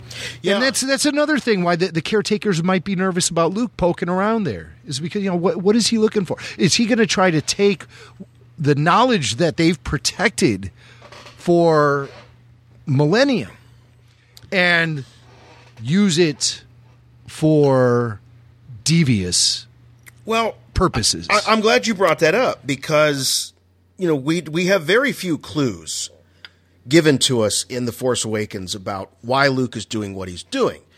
We have the speech by Han in the Falcon where he says the people who knew him best says say that he went looking for the first Jedi temple. So after we have the betrayal of Ben Solo, Kylo Ren, Luke blames himself, and Mark Hamill talks in the uh, article with uh, Anthony Breznican about that guilt, and that's part of what is driving Luke. But what was he? If he, if it wasn't, he didn't just go into exile and like I'm just going to go into sort of the the Jedi Witness Protection Program. Uh, he, he actually went searching for some sort of truth, and what is that truth? Uh, he, in his mind, and we've heard Mark talk about this. We hear the clip in the in the sizzle reel or in the trailer. This one thing I know: the Jedi must end. So Luke experiences this act of betrayal, blames himself, goes looking for answers. Did he, you know, like all of us, is he actually um, uh, predetermining what he wants that answer to be, or is he, you know, legitimately, uh, l- you know, looking for it? But anyway, he walks away with the fact that the Jedi must end. So this is um, perhaps a way for him to absolve his guilt. Um, or, or, or to martyr himself, to take him out of play in the universe. Yes. Um, so it, it, it, I think we're dealing with a very, uh, I hate to say, but self-absorbed uh, Luke here, a, a a Luke that's feeling sorry for himself. Wow. And draw the parallels between Luke and his father because Anakin Skywalker had to abandon his identity and his his entire life, his his existence essentially. Yes. And became Darth Vader.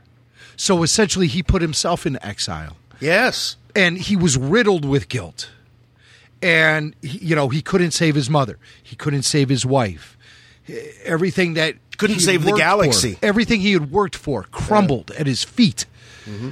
And he was left standing there. How does he exist beyond that? He takes himself out of the equation.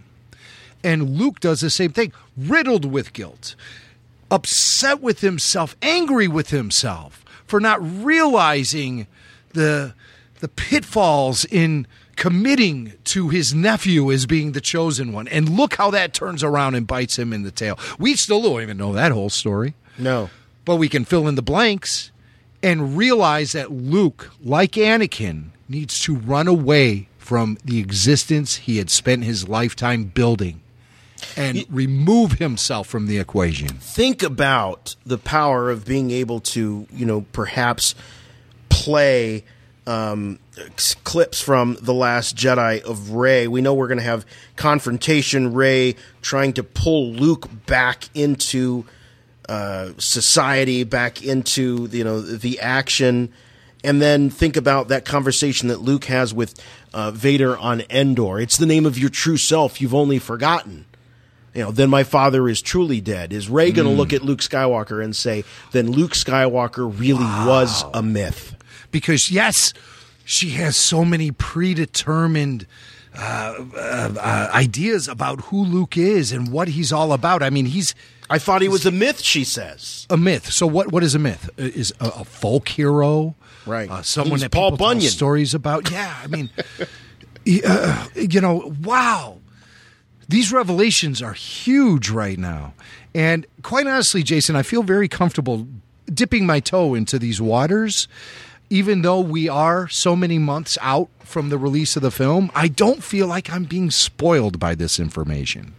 No, I don't either. I think that it's a um, it's a it's a nice balance that that Anthony is is creating here, um, where it's a it's enough to give you a little bit of a primer, and and and in some ways, uh, not that our appetite needs needs whetted, but I think that that's really what it's doing is it's getting us thinking again about these um, you know the subtext of some of this and, and, and what, what it means for these characters and and all of that. But I but I love this idea of of Luke becoming sort of a uh, a, a shadow of his father and retreating, not retreating into uh, a, a dark, you know, armor but but retreating into a cave and taking himself out. The other, you know, probably more obvious um, comparison is is Ben Kenobi,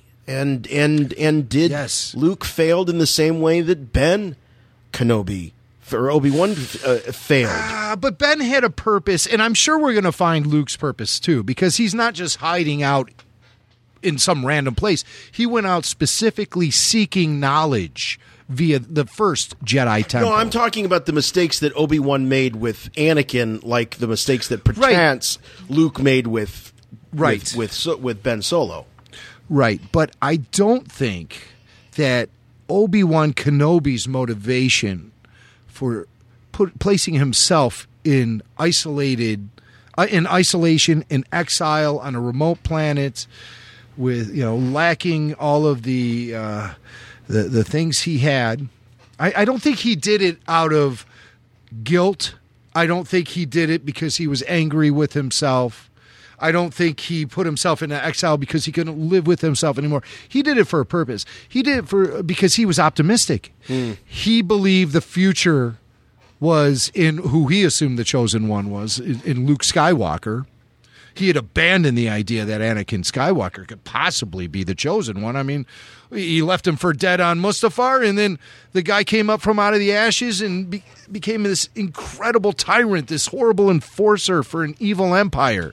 So he believes there's no possible way Anakin Skywalker can ever be redeemed. He's not the chosen one. The the prophecy was misread, as Yoda said, and it's obvious the chosen one has to be his son Luke. So Obi Wan places himself in the desert to keep an eye out over, you know, looking out for Luke, in the hopes that eventually he can re-enter the galactic uh, Coliseum and Yeah. and and bring the chosen one to the the the, the conflict and he will save the galaxy. Yeah, bring him back on the stage. you know, That's the- his mission. galactic stage. Obi-Wan Kenobi is on a mission. Luke Skywalker perhaps he is on a mission too, but his mission is more that of enlightenment. He wants to seek out the first Jedi temple because he realizes that the prophecy of the chosen one has dicked over a couple of generations now. Uh-huh. And obviously, no one understands what it means. So let's go to the source. We've all gotten burned by this stupid prophecy. Let's figure it all out and Yeah. go back to ground zero. We're going to the first Jedi temple with Luke Skywalker because he is on a quest for knowledge. It's more than him just removing himself from the life he had built up and the achievements that he is all the notches on his belt. He has taken himself out because he's on a quest for knowledge. Anakin skywalker removed himself from the galaxy because he just couldn't live with himself anymore. It was it was hatred self-hatred. He was a failure in his own eyes. And there was so much pressure on him as the so-called chosen one that he just couldn't live up to it. So he had to erase his identity. Luke hasn't gone that far, but Luke has removed himself from the galactic conflict to seek out something that might provide answers. Yeah, I mean, he, he's gone to such great lengths that he even destroyed, you know, or uh, went to great lengths to hide the only map that would that would lead to his uh, location. Sure, he hit it, but there was a contingency plan. Yes, yes, which tells us that maybe there was doubt there. Um, Luke did, yeah, they're you're absolutely right. Go ahead. There was a contingency plan. Yeah. I mean, just in case the heat got too hot in the kitchen, they would know where to find him. Courtesy of R2. R2. Who is mysteriously working on low power. And uh, maybe it was when BB 8 pulled that cloth off of him and started banging into him. It's like, hey, wake up, wake up. Sure, R2 didn't respond immediately, not until Rey, Rey was brought to the resistance. And I don't know if there's a connection there between Rey return Rey being brought to the resistance base and R2 powering up. Do you think there's a connection? Do you think be- the dominoes are falling in a certain way because Rey was brought to the resistance base on D'Qar? That's what made R2 power up, or is there something else? I think that Rey is um, Rey being there is, is, has got to be it. Um, because what other variable is there that's changed? I mean, we not, nothing that we know of. No, I mean, just going based on what we know, I, I think we'd have to assume that that Rey had something to do with it. Now, you know how that how that you know works uh, on the back end. Who knows? Um, Yeah, we could but- speculate for hours. Let's burn through some more of this stuff Yeah. from Entertainment Weekly because we still have a ton of we've, incredible reveals to go through. We, we've got so much. So let's let's talk about uh, another beloved character from uh, the sequel trilogy, uh, Finn. So what's going on with Finn? Well, Finn is, seems to be in a place where uh, you know at first he was the uh, reluctant bad guy. Uh, the reluctant stormtrooper with a, the stormtrooper with a conscience, they call him, and he ends up joining the resistance. Now we see um, he's still reluctant. He's not. Uh, he hasn't jumped into the resistance with both feet.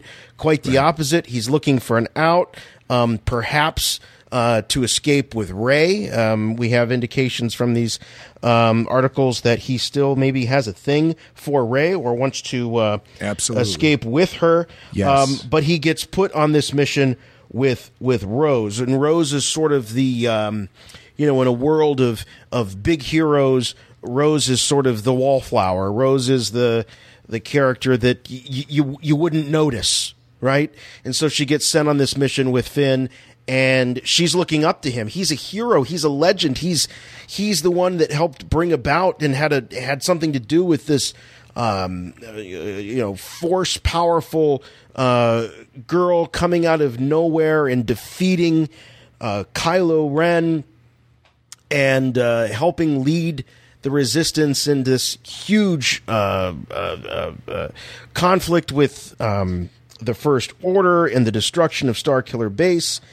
And he's having trouble living up to that in the same way that we see on Ahch-To, Luke not able to live up to Rey's expectations. Uh, what is what is what does he say? Uh, Boyega says that Finn is wounded. Um, he uh, uh, he's been critically wounded by a lightsaber attack that still burns and never quite healed. Uh, it it got really real for him. He just wants to get away, not be involved. Uh, his intention in the first place was to go to the outer rim. He is always he was always brought back, but this is his chance to get away, perhaps find Rey and go off together. He's trying to do that at first, but as I say, he and uh, uh, Rose get uh, sent on a mission to Canto Bight, where they're going to meet uh, Benicio del Toro's uh, devious character. Um, so I do think that it's interesting to to see um, some connection between Finn and and Luke Skywalker as they both, you know, Luke the old veteran hero and Finn sort of the emerging um, hero. Um, Finn is is very reluctant, and he is never ever, in my opinion, if if we watch The Force Awakens, Finn doesn't necessarily pledge his allegiance to their cause. His motivation is busting into that place to save Rey. Yeah. That is his prime motivation. Mhm. It's all about Rey. And and it's only because Han Solo was thinking on the fly, well, we have these explosives, let's go pop that oscillator and allow those X-wing fighters the ability to fly into that sucker and blow it up. But you're you're right about that was Han's motivation. That, That was the Han's motivation. motivation, not Finn- Finn's motivation. Yeah. Finn went he went along with it all because he wanted to save Rey. Yeah. And no one has ever given a crap about Rey her whole life. And you see that when she is reunited with Finn and Chewie says it was Finn's idea to come back and save you. She hugs Finn because she's like, No one gave a crap about me my whole life. I can't believe you came back for me. So there's this solid connection between them. We see Finn in Maz's castle, and he is pleading with Rey, "Come with me. Let's get the hell out of here. We don't need to have a part of this." Mm-hmm. Mm-hmm. So that's his motivation, and he he fights with Kylo Ren because he's trying to save his own skin. Obviously, They- he's he, Kylo presents an obstacle they need to get past.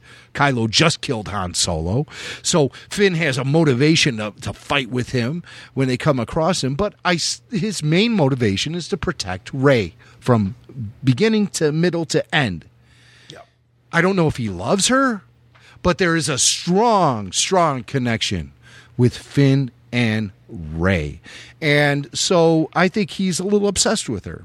Mm-hmm. And he wants to remove himself from the galactic conflict. He pleads he he he, he has no allegiance to either side. He really doesn't. No, he just wants out.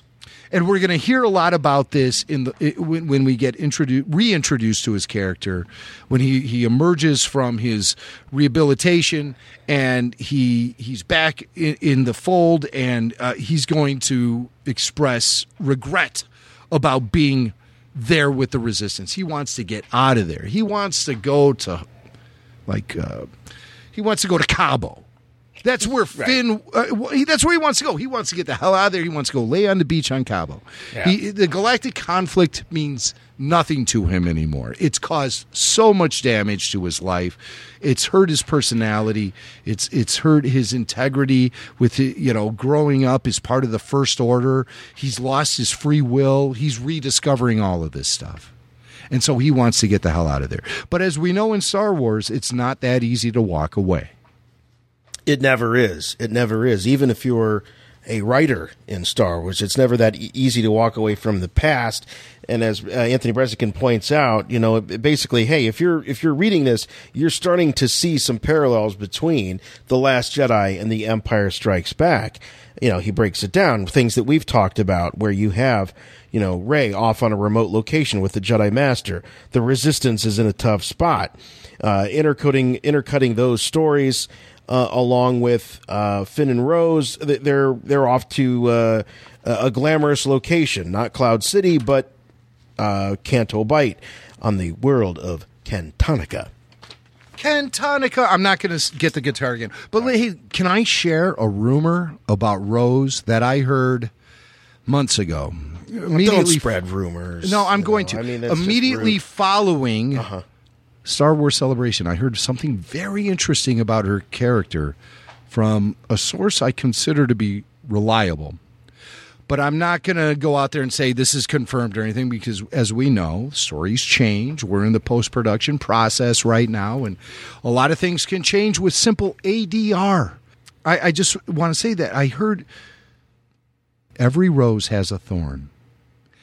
And I heard. This is this a Guns N' Roses song? What's Who did that song? Every rose has a that was, that was. Guns N' Roses. That was not Guns N' Roses. Every rose. That's some hair band from the same era. Every rose has a thorn. That's that's who is that? Who, who did that song? It's coming up on the old Google for me. Yes, of course. It's Poison. Poison. Oh, Yeah, I'm sorry. Not Guns N' Roses. I'm, I'm, I'm thinking of uh, October Rain or whatever the heck it was called. All right, November stop. Rain. I- I- November Rain. Okay, don't even don't even go into that area. Save yourself, man. But like every rose has a thorn. Right. And a rumor I heard, and uh, this could be true, maybe not. I, I don't want to even consider this a spoiler, but somebody told me that Rose is a double agent and she secretly serves the First Order. That's something I. Really? Yes. Wow. Wow. Well, I know she has a sister. I hope I'm uh, not spoiling Who's it. a hot shot uh, gunner uh, Yes. pilot? Uh, Paige, Paige. Paige, right? Right. Yeah, we're gonna get an action figure for Paige. And uh, oh, She- by she's the way, out with uh, she, she's hanging around with Poe Dameron, I believe. there were a bunch of leaks about Force Friday recently too. Where Oh, we yeah. heard a, a lot about the action figures that are going to be released. We're finally going to get that Jedi Master Luke. Yep. That we've been wanting from the end of the Force Awakens. Yeah, only two years. They're going to consider him a, a, a character from the Last Jedi because, uh, you know, everyone knows that the Last Jedi picks up right from when the Force Awakens ended. Mm-hmm. So we're going to find out what Luke says when he holds out, she holds out that saber. Maybe he does laugh. that'd be that'd be a very like Gandalf thing to do, wouldn't it? You know, like a hearty laugh. A hearty laugh. Yeah. Yes. It would With almost some be, stout uh, brew. Uh, but uh, you know, um, I don't- yeah, I don't think it fits the character. Yeah. And I, I know that Rian Johnson is taking cues from what J.J. Abrams did in The Force Awakens. So yeah, but but is gonna- he but is he taking cues from what uh, George Lucas and Lawrence Kasdan and Irvin Kershner did in The Empire Strikes Back? That's that's the question. Is this going to be as uh, Force Awakens was a beat for beat revisitation um, of of uh, the, Empire Strikes Back? You know, it was Rian Johnson that was saying not long ago on Twitter, no, no, but this is not this is not going to be a, a, a retread of of Empire Strikes Back. Now he says I, I he says I just tried to kind of ignore that aspect of it and have the story take the shape that it needed to. Um, but by its very nature, there are some natural or some structural parallels. But where there's new new characters and new situations. new characters. And let's talk about Rose again. Maybe Rose fills the role of Orlando Calrissian ah. from Empire Strikes Back. Someone we can trust, but she's going to stab you in the back. But you then mean it's it- not it's not Benicio's character? It could be Rose. It could be Rose, and maybe Rose stabs our, our our heroes in the back, and then c- comes back around and saves their skins at the end, and completely mm. pledges allegiance to their cause. Maybe, guys, maybe. I'm not saying. Uh, please don't consider this to be spoilers or anything like that. Yeah. But uh, uh, every rose has a thorn. Well, you know, despite all of the, the, the great information that we're learning from uh, the, the, these Entertainment Weekly stories, um, probably the most mysterious character still has got to be Benicio del Toro's DJ. DJ. Uh, we know very little, even with this uh, um, little character profile uh, in Entertainment Weekly. You know, we know very little more than he's an enigmatic fitter, figure whose tattered, threadbare clothes and lackadaisical attitude conceal a sharp mind and the expert skills. One thing that has been confirmed is that he is the slicer. He is the hacker that they need. And um, it wasn't that long ago, Jim, we were looking at some casting rumors. And there was a, a younger actor that was cast, and we were so sure that oh, I bet he's the he's the slicer, he's the hacker character. Um, but no, it turns out that Del Toro's character, DJ, is indeed the hacker, the slicer, uh, and that is something that uh, we haven't seen, um, according to this article. Uh, things was something we haven't seen in Star Wars, but I, I, I push back. I think R two D two is the original hacker. He's the Absolutely. slicer. Absolutely, but I mean, what does it mean? So he, they need him to hack into the First Order uh, uh, computer bank or, or something, and, and what are they going to get in return? Well, I don't know why they would need him. You can just kind of talk a little uh, mean to Phasma, and she'll tell you whatever you need to know. Just put a blaster in her chin, and right, she's she's going to spill like a pitcher of Kool Aid on a hot summer day. But uh, uh, you know, um, they need him. They need him. Yeah. Just like with Lando, they needed someone. They they needed for refuge. They needed Lando. Uh, it- it- they need Benicio for his skill. Are, are we led to uh, to believe that they need old DJ for for a, a, a significant skill that only he possesses? Right. So they send um, Rose and Finn out to find him on the planet uh, K- Cantonica in the city of Canto Canto Bight, which is which is Vegas. Well, According you know, to- it, it is Ry- Vegas. Rian has called it Vegas for right. you know, it, it is a driven by their casinos. Um, the actual look of uh, the area is very Mediterranean. You know, Mm, mhm. and, and and Kyle Newman calls it Jedi Terranean, and I, I was like, well, well played, Newman. Well played. yeah. Um, and, and we'll get Kyle to get his take on a lot of this stuff here in the next few weeks. Oh yeah. Um, but uh, because I, I know he has a lot to say about this stuff. But uh, right now we're doing Dog Days of Star Wars Summer with me and Swank holding down the uh, place. I, I think Pete Nadel might be joining us next week. I'm hoping actually. so. I'm hoping that would be. That yeah, would that be- would that that would be fantastic. That'd be great. There is a there is a little bit uh, about Snoke. Uh, there is a story about the Praetorian Guards. Now, um, interestingly enough, a Praetorian is uh, is a real world historical term. which we talked about last week. Right, the the from the Roman emperors. Yes. Um, so that that is uh, something we haven't really seen too much, I think, in, in, in Star Wars. Where, I mean, certainly things can be derivative. They can sort of, uh, you know, Darth Vader, Dark Father, but but to be, actually take a a a word like that out of uh, you know human history and put it into Star Wars uh, is an interesting choice. Um, one of the things that Rian Johnson says specifically about Snoke is he says, uh, unlike you know the prequels where you kind of learned everything you needed, you ever wanted to know about about Palpatine because that was the you know the, that was the mission of those stories was to tell his uh, narrative. But he says here, like in Return of the Jedi, you'll only know about Snoke uh, what you need to know. We'll learn exactly as much about Snoke as we need to to tell the story. So that tells me that if you're looking for, you know, the history of Snoke, the origin of Snoke, any kind of in-depth thing, perhaps even just beyond the fact that he's just this evil guy, maybe there's not much there other than he's just the guy pulling the strings like we found out in Return of the Jedi that the, you know the emperor is just the guy uh, pulling the strings on on Vader.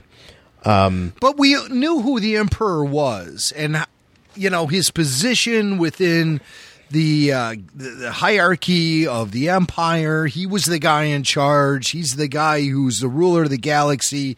He's the guy who used shifty means to attain his goals, and he's the guy who is a Sith Lord. Well, it was the prologue of uh, the Star Wars novel, right? It was. It absolutely About- was. about- Going all the way back to 1976 before the film was even released. And the prequels were a hardly half baked notion in the back of George's head. But yet it still provided the outline and the motivations for the character in the prequel series, in the prequel uh, trilogy.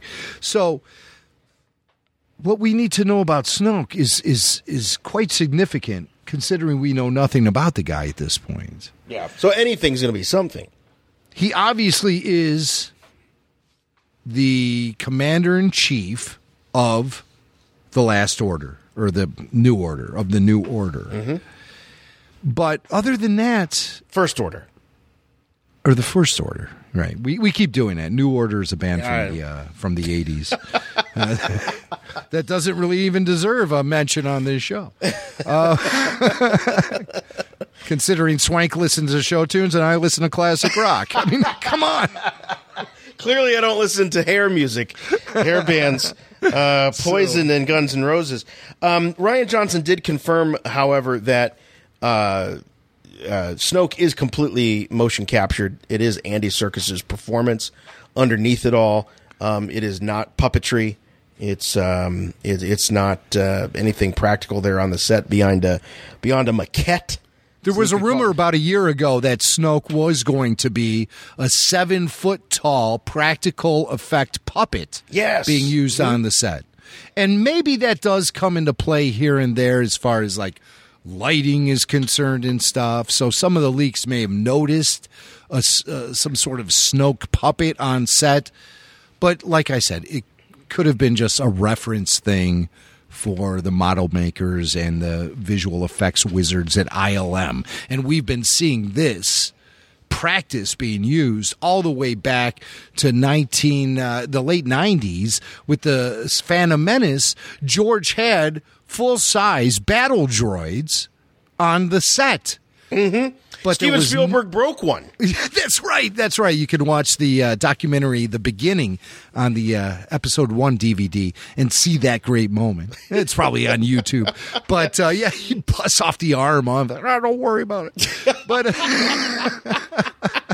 but uh, but that that model you never saw that model in the final film. It was strictly there for lighting reference for the ILM wizards to use as a, a reference for their magic work to, to to build upon that. So that that's probably where the whole Snoke puppet rumor came from about a year ago.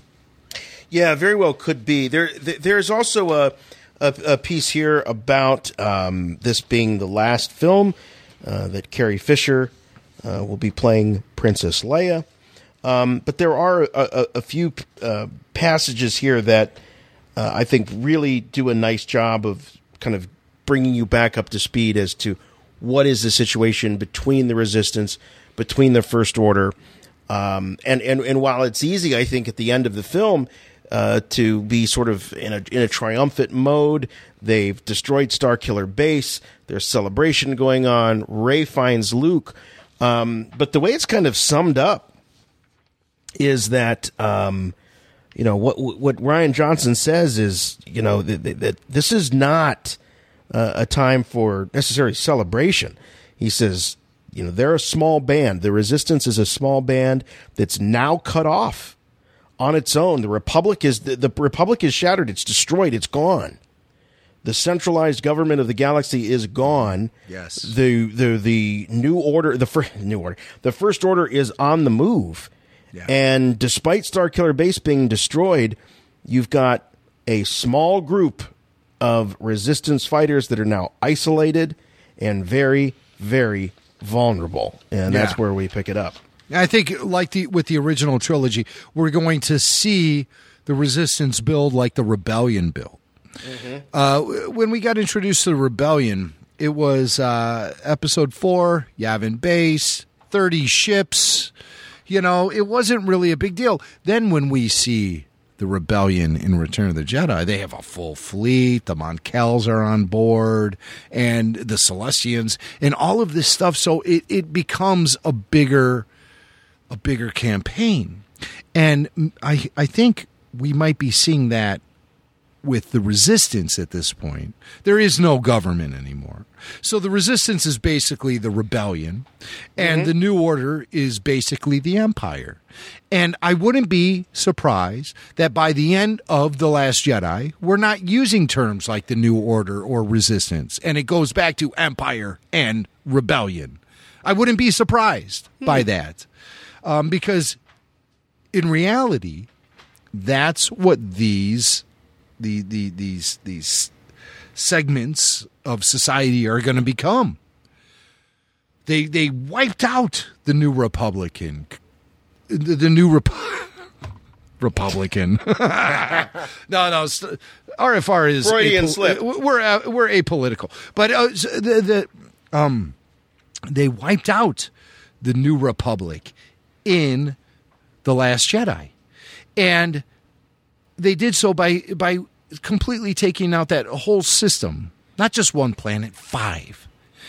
Yeah. But you have to imagine there are splinters of the New Republic still in existence throughout the galaxy. Just like at the end of Return of the Jedi, they blow up the Death Star. That doesn't wipe out the whole Empire. We know that there's still pockets of resistance all over the place. That would have to be true for the New Republic. So maybe during the course of The Last Jedi, we'll see the resistance grow with the addition of these other pockets of New Republic uh, reinforcements that may exist throughout the galaxy. Maybe it'll start coming together by the end of the, this film or the beginning of episode nine. Again, seeing similarities with the original trilogy. That whole ring theory comes into play again, where you get the echoes repeating themselves. It could happen that way. It, it it could. You know, the movie so far has been sort of divided up. You've got Luke and Rey on uh, uh, on one side of things. You've got Finn and Rose and uh, uh, DJ uh, on Canto Bight. But what about what about General Leia? What about Poe Dameron? Well, apparently they're together, and um, something that's brought out in this article is that that their relationship is more than just general and warrior, referring to Leia and Poe. And I, I whoa, what, what, what, what are they saying here? Um, but that they're family, and of course we know that Star Wars has a long history with uh, you know the the notion of family. It's very essential to Star Wars. Um, but the idea here is that you know perhaps Poe is, um, according to Oscar Isaac, is in some ways a surrogate son for Leia, and I know that we have some tie-in material that suggests that that is the case. That there's a a, uh, a history between Leia and Poe's uh, parents. In fact, I believe Poe was was Poe conceived on Endor or born on Endor. I can't. I I remember think he was conceived on Endor Perhaps con- grew up on Yavin. Ah, okay. So, so there you go. We know that uh, he was perhaps uh, conceived at the celebration, the Ewok celebration there on Endor. We have a clip of uh, Breznican talking about the relationship between Leia and Poe in The Hmm. Last Jedi on his uh, Sirius XM show Behind the Scenes with Anthony Breznican. That's cut two. Oscar Isaac said that she and Poe form a kind of like surrogate mother son relationship. That Poe is he's there. He's uh, he is on the right side. He's a good kid. A good. I mean, he's in his thirties, but like he's, to her, it's like having her son back in a way. And I, I assumed like, oh, cool. He's just like this badass pilot.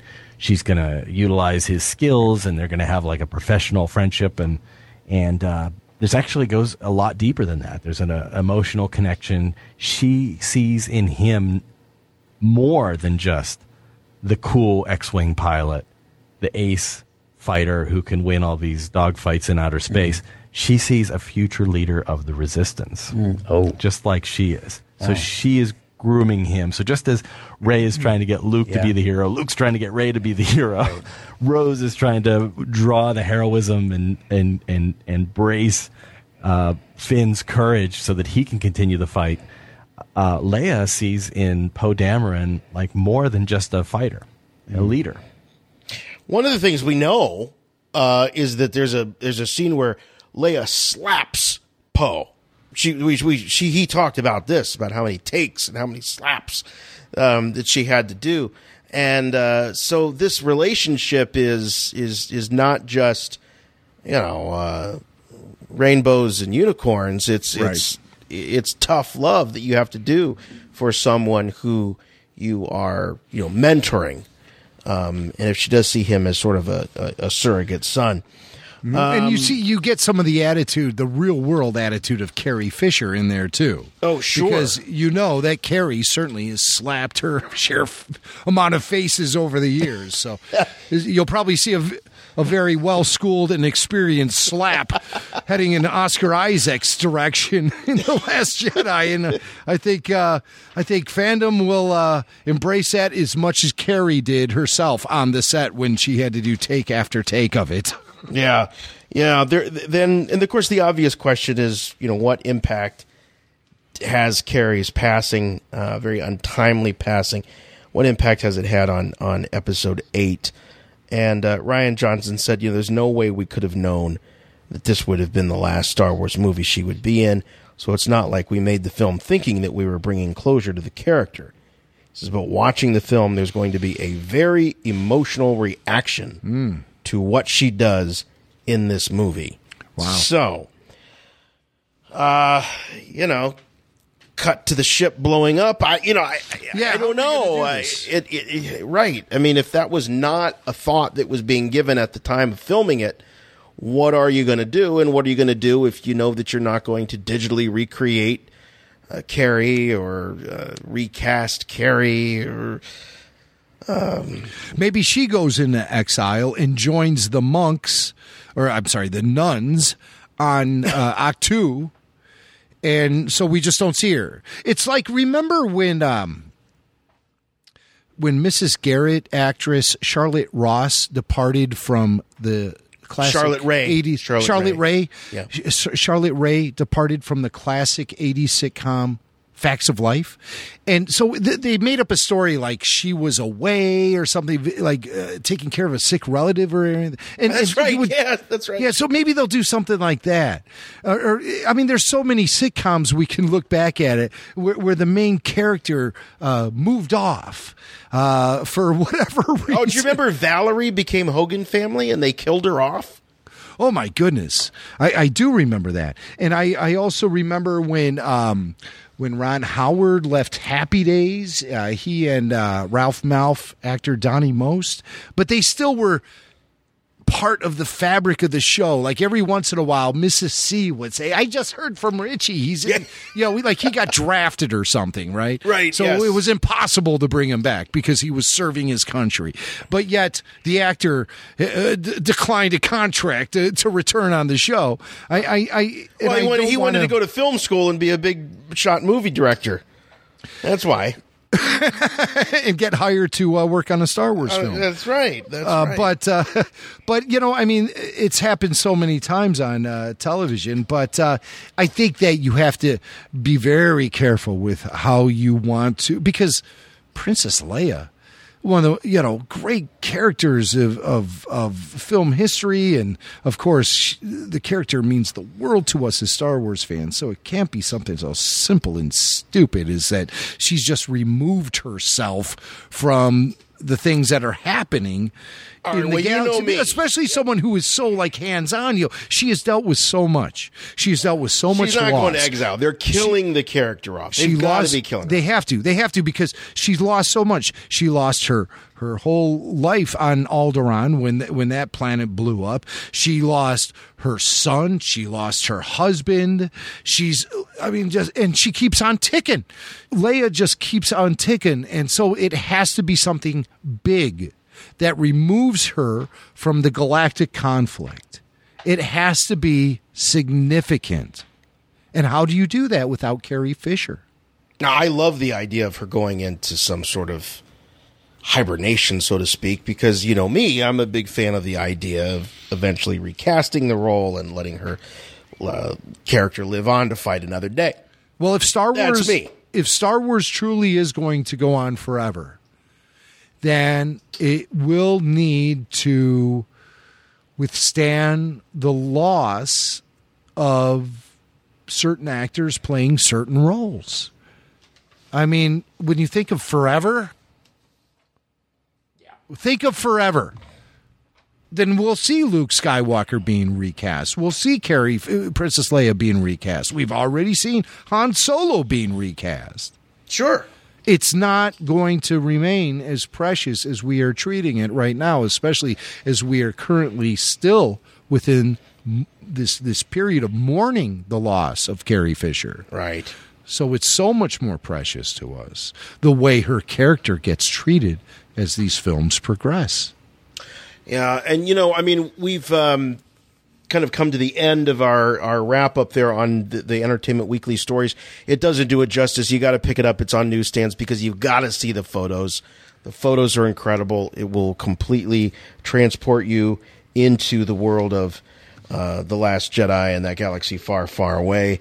Um, so huge, huge uh, congratulations to Anthony Breznican on a job well done. Once again, bringing us sort of that that front row seat uh, behind the scenes of uh, the making of another Star Wars movie. And I'm sure Before we be leave, more. before we leave the topic, Uh-huh. um, I do want to hear from Anthony one more time. Let's do it. Uh, from his uh, Sirius XM show on channel 105, Entertainment Weekly Radio, and uh, this is behind the scenes with Anthony Breznican and his his show that was dedicated to the Last Jedi that dropped this week. He talks about something very interesting, something we've talked about a lot on this show, and it's uh, whether or not we'll actually see Hayden Christensen return as Anakin Skywalker in the film. And as we have jumped to the conclusion, he will reappear as a Force ghost, possibly with Yoda at his side, there to console Luke on uh, what direction uh, to take uh, usage of the Force and move forward with. With uh, continuing the Jedi ways in the galaxy. So, are we actually going to see that? Anthony addressed the issue on Sirius XM earlier this week. The question is, will will uh, Hayden Christensen return to? But that was a harder name to say than I. Hayden Christensen will return to the Star Wars galaxy. Uh, I haven't gotten any indication of that, and that rumor has been around for a long time. Every time there's a Star Wars movie, there's a there was a theory that in the Force Awakens he would turn up as a Force ghost. There was a theory that he would be playing Darth Vader in Rogue One, and they I remember folks at Lucasfilm telling me like they were that's just not there's no need to have him as Darth Vader and they have like several people playing Darth Vader. So I don't think he's going to be back and I would be surprised really to see him as a as a force ghost in this. Uh, I don't know how much of that force ghost thing they're going to keep pushing. I just feel like maybe the cinematic language has changed a little bit where you appear as this sort of literal ghost in a swamp. Uh, maybe, maybe they'll go there, but they seem to be moving more toward the visions. You know, you touch a lightsaber and you have this sort of uh, montage of images that hit you. And maybe he would turn up in something like that, but I have not heard that he would.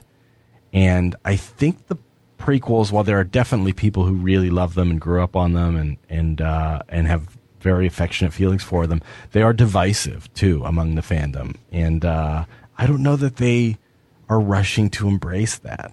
You know, there are definitely things from the prequels that they are threading through. I've heard maybe we'll see some starships that are from the prequel era as a as a nod to that. But I, I don't think Hayden Christensen's going to be back. There you go.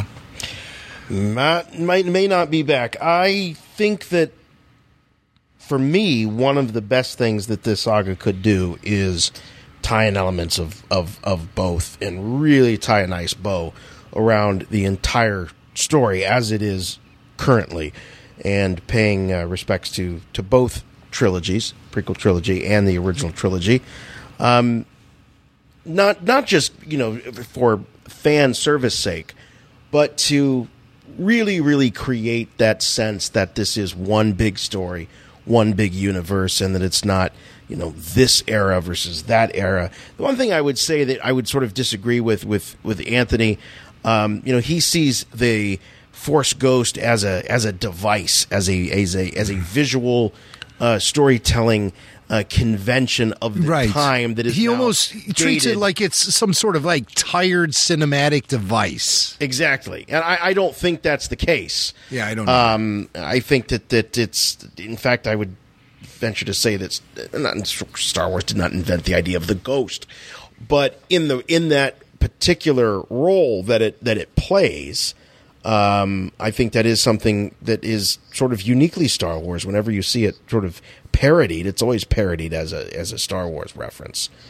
You know, the blue glowy thing. Mm-hmm. Even going back to old Saturday Night Live episodes hosted by Carrie Fisher in 1978, when you had Dan Aykroyd appearing as a Force Ghost during her monologue.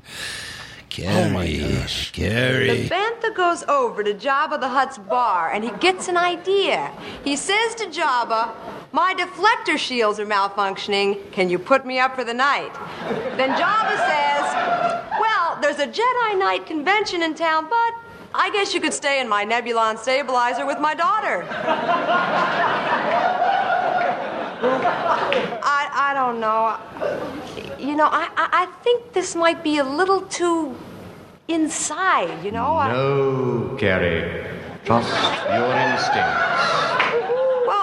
Well, you know, Obi, I, I don't know, we liked the joke, but some of the references are a little obscure for this galaxy. I mean, this is a New York audience, they're really sophisticated and everything, Trust but I. your feelings, Carrie. Let yourself go. It's a funny joke.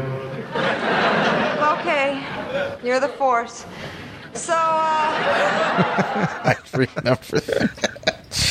Wow. Um, all right, just one more story here. Um, this uh, made some waves that Disney is going to be pulling its movies from Netflix and launch its own streaming service. Many people were very excited over the last several weeks to find that Rogue One is now showing up in streaming for Netflix customers. Um, And I of know- course, we've really enjoyed watching the Clone Wars for several years on Netflix.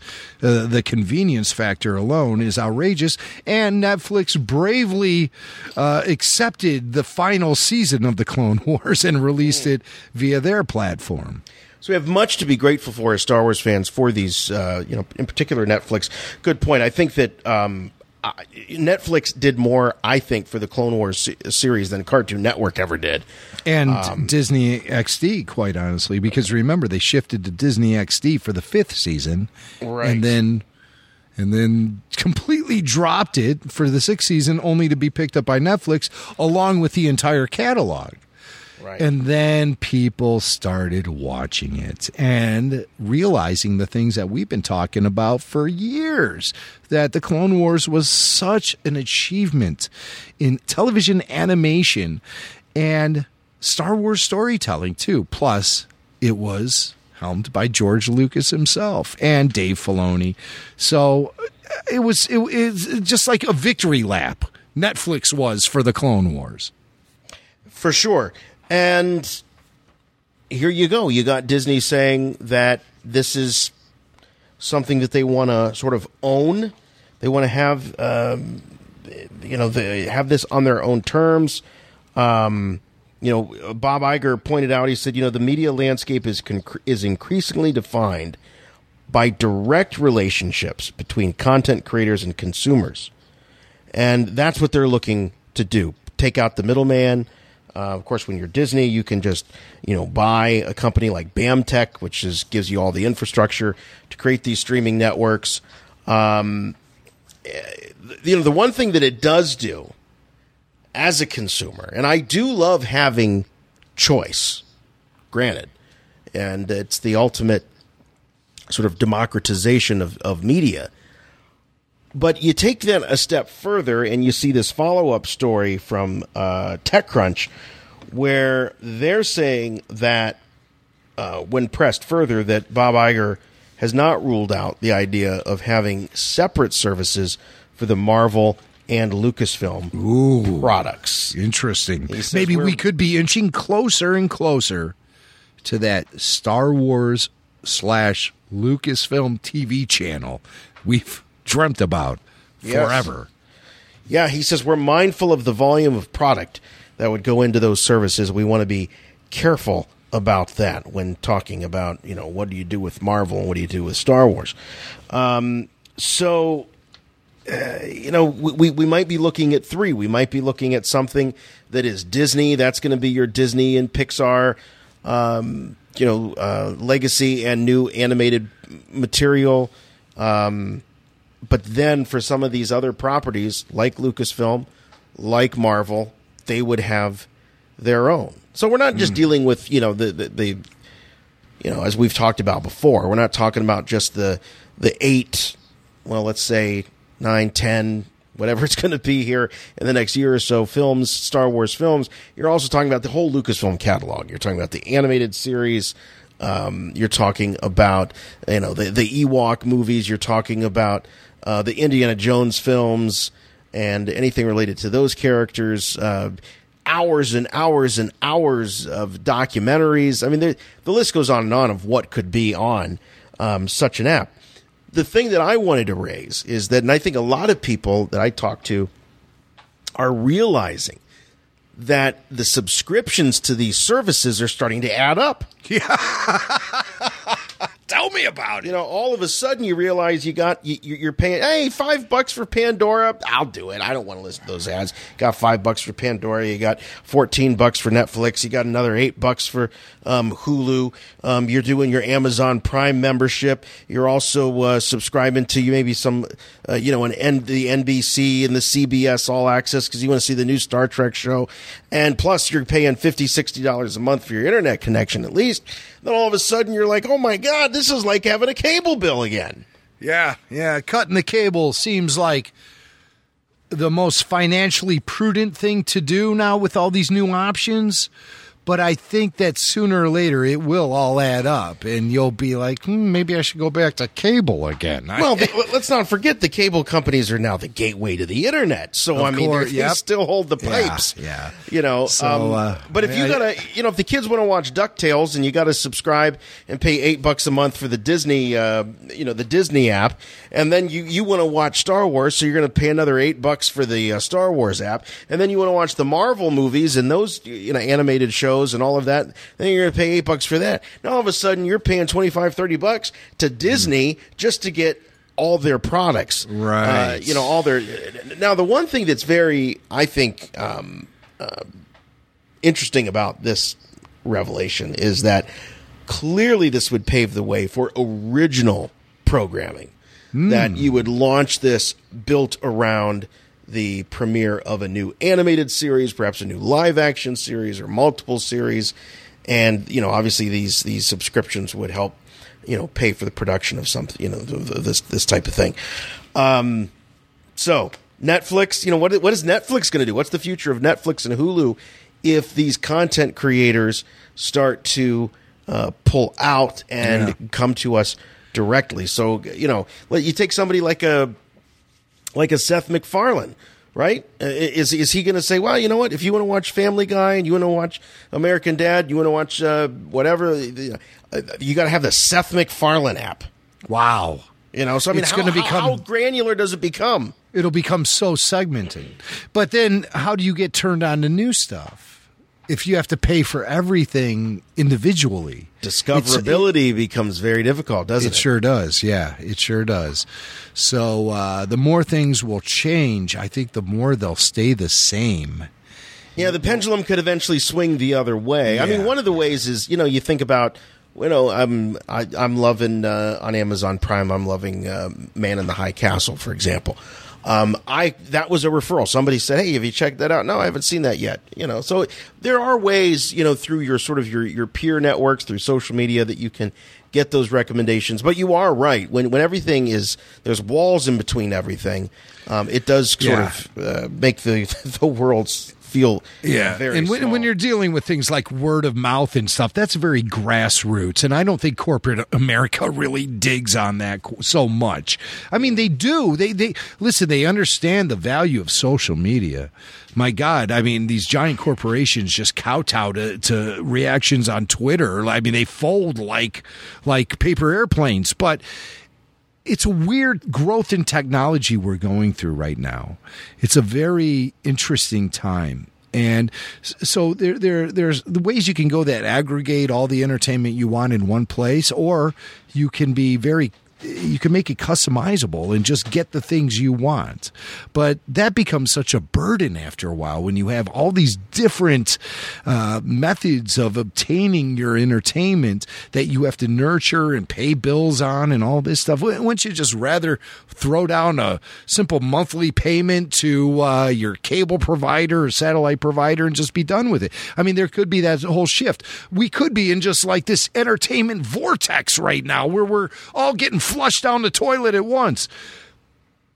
Let's just calm down and see where this all plays out and how Star Wars fits into it all. Because if somebody's going to offer me a Star Wars only uh, station, then uh, I, I might lean more toward customizing my entertainment uh, accessibility as opposed to getting it all at once from certain providers. Oh wow, what a crazy time we're in. You know what? I think um, I think we need to to bring it back to Star Wars and hear what Andy Serkis has to say about all the Snoke theories being thrown out there. Andy, we, we talked earlier about some uh, Snoke theories. Could Snoke be Rey's father? Who knows? Andy Serkis the actor who portrays Snoke has probably heard it all. So I want to know, courtesy of Entertainment Tonight, what his least favorite Snoke theory is. Uh, that he is um, that he is Jar Jar Binks. yeah, that's a good one. That's a really sucky theory. He's embarrassing. Brings back all the Darth Binks theories we've been hearing. Well,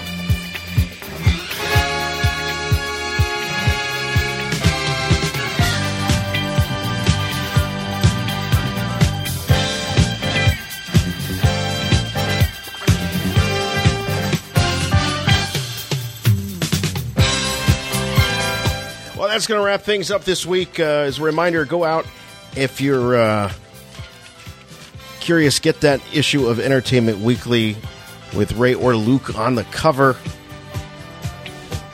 and uh, check out the photos and read the stories for yourselves. And most of all, shoot us an email. Let us know what you think. What are your theories after reading all of this? Show at rebelforceradio.com. That's the email address. Voicemail line 708 320 1737. I do want to thank our good friends and our sponsor this week, Topps, and the Star Wars Card Trader app. Some cool things going on there, including, as we mentioned before, action figure vintage action figure card backs available. Very cool stuff. Uh, you can follow us on Twitter at Rebel Force Radio, at Jimmy Mac Radio, at Jason Swank. Facebook page with breaking news, links to stories, and great conversation, as always, there at facebook.com slash Rebel Force Radio. The official website for all things and everything RFR is at rebelforceradio.com. And uh, iTunes remains probably the most complete repository of podcasts available anywhere on the internet. You can download, you can subscribe, and you can review our shows and so much more. Just one rule on those reviews, please. Make them good. And you can also find us streaming at WGNPlus.com, Spotify, Google Play, Stitcher, SoundCloud, and just about anywhere else you can find podcasts. We are an official friend of Wookieepedia. Visit Wookieepedia.com for the ultimate online Star Wars encyclopedia. You can also find us weekly at JediNews.co.uk, YodasNews.com, and the official Star Wars website, of course, StarWars.com. That's going to do it for us. We'll see you next time. For Rebel Force Radio, I'm Jason. And I'm Jimmy Mack. And remember, The Force will be with you always.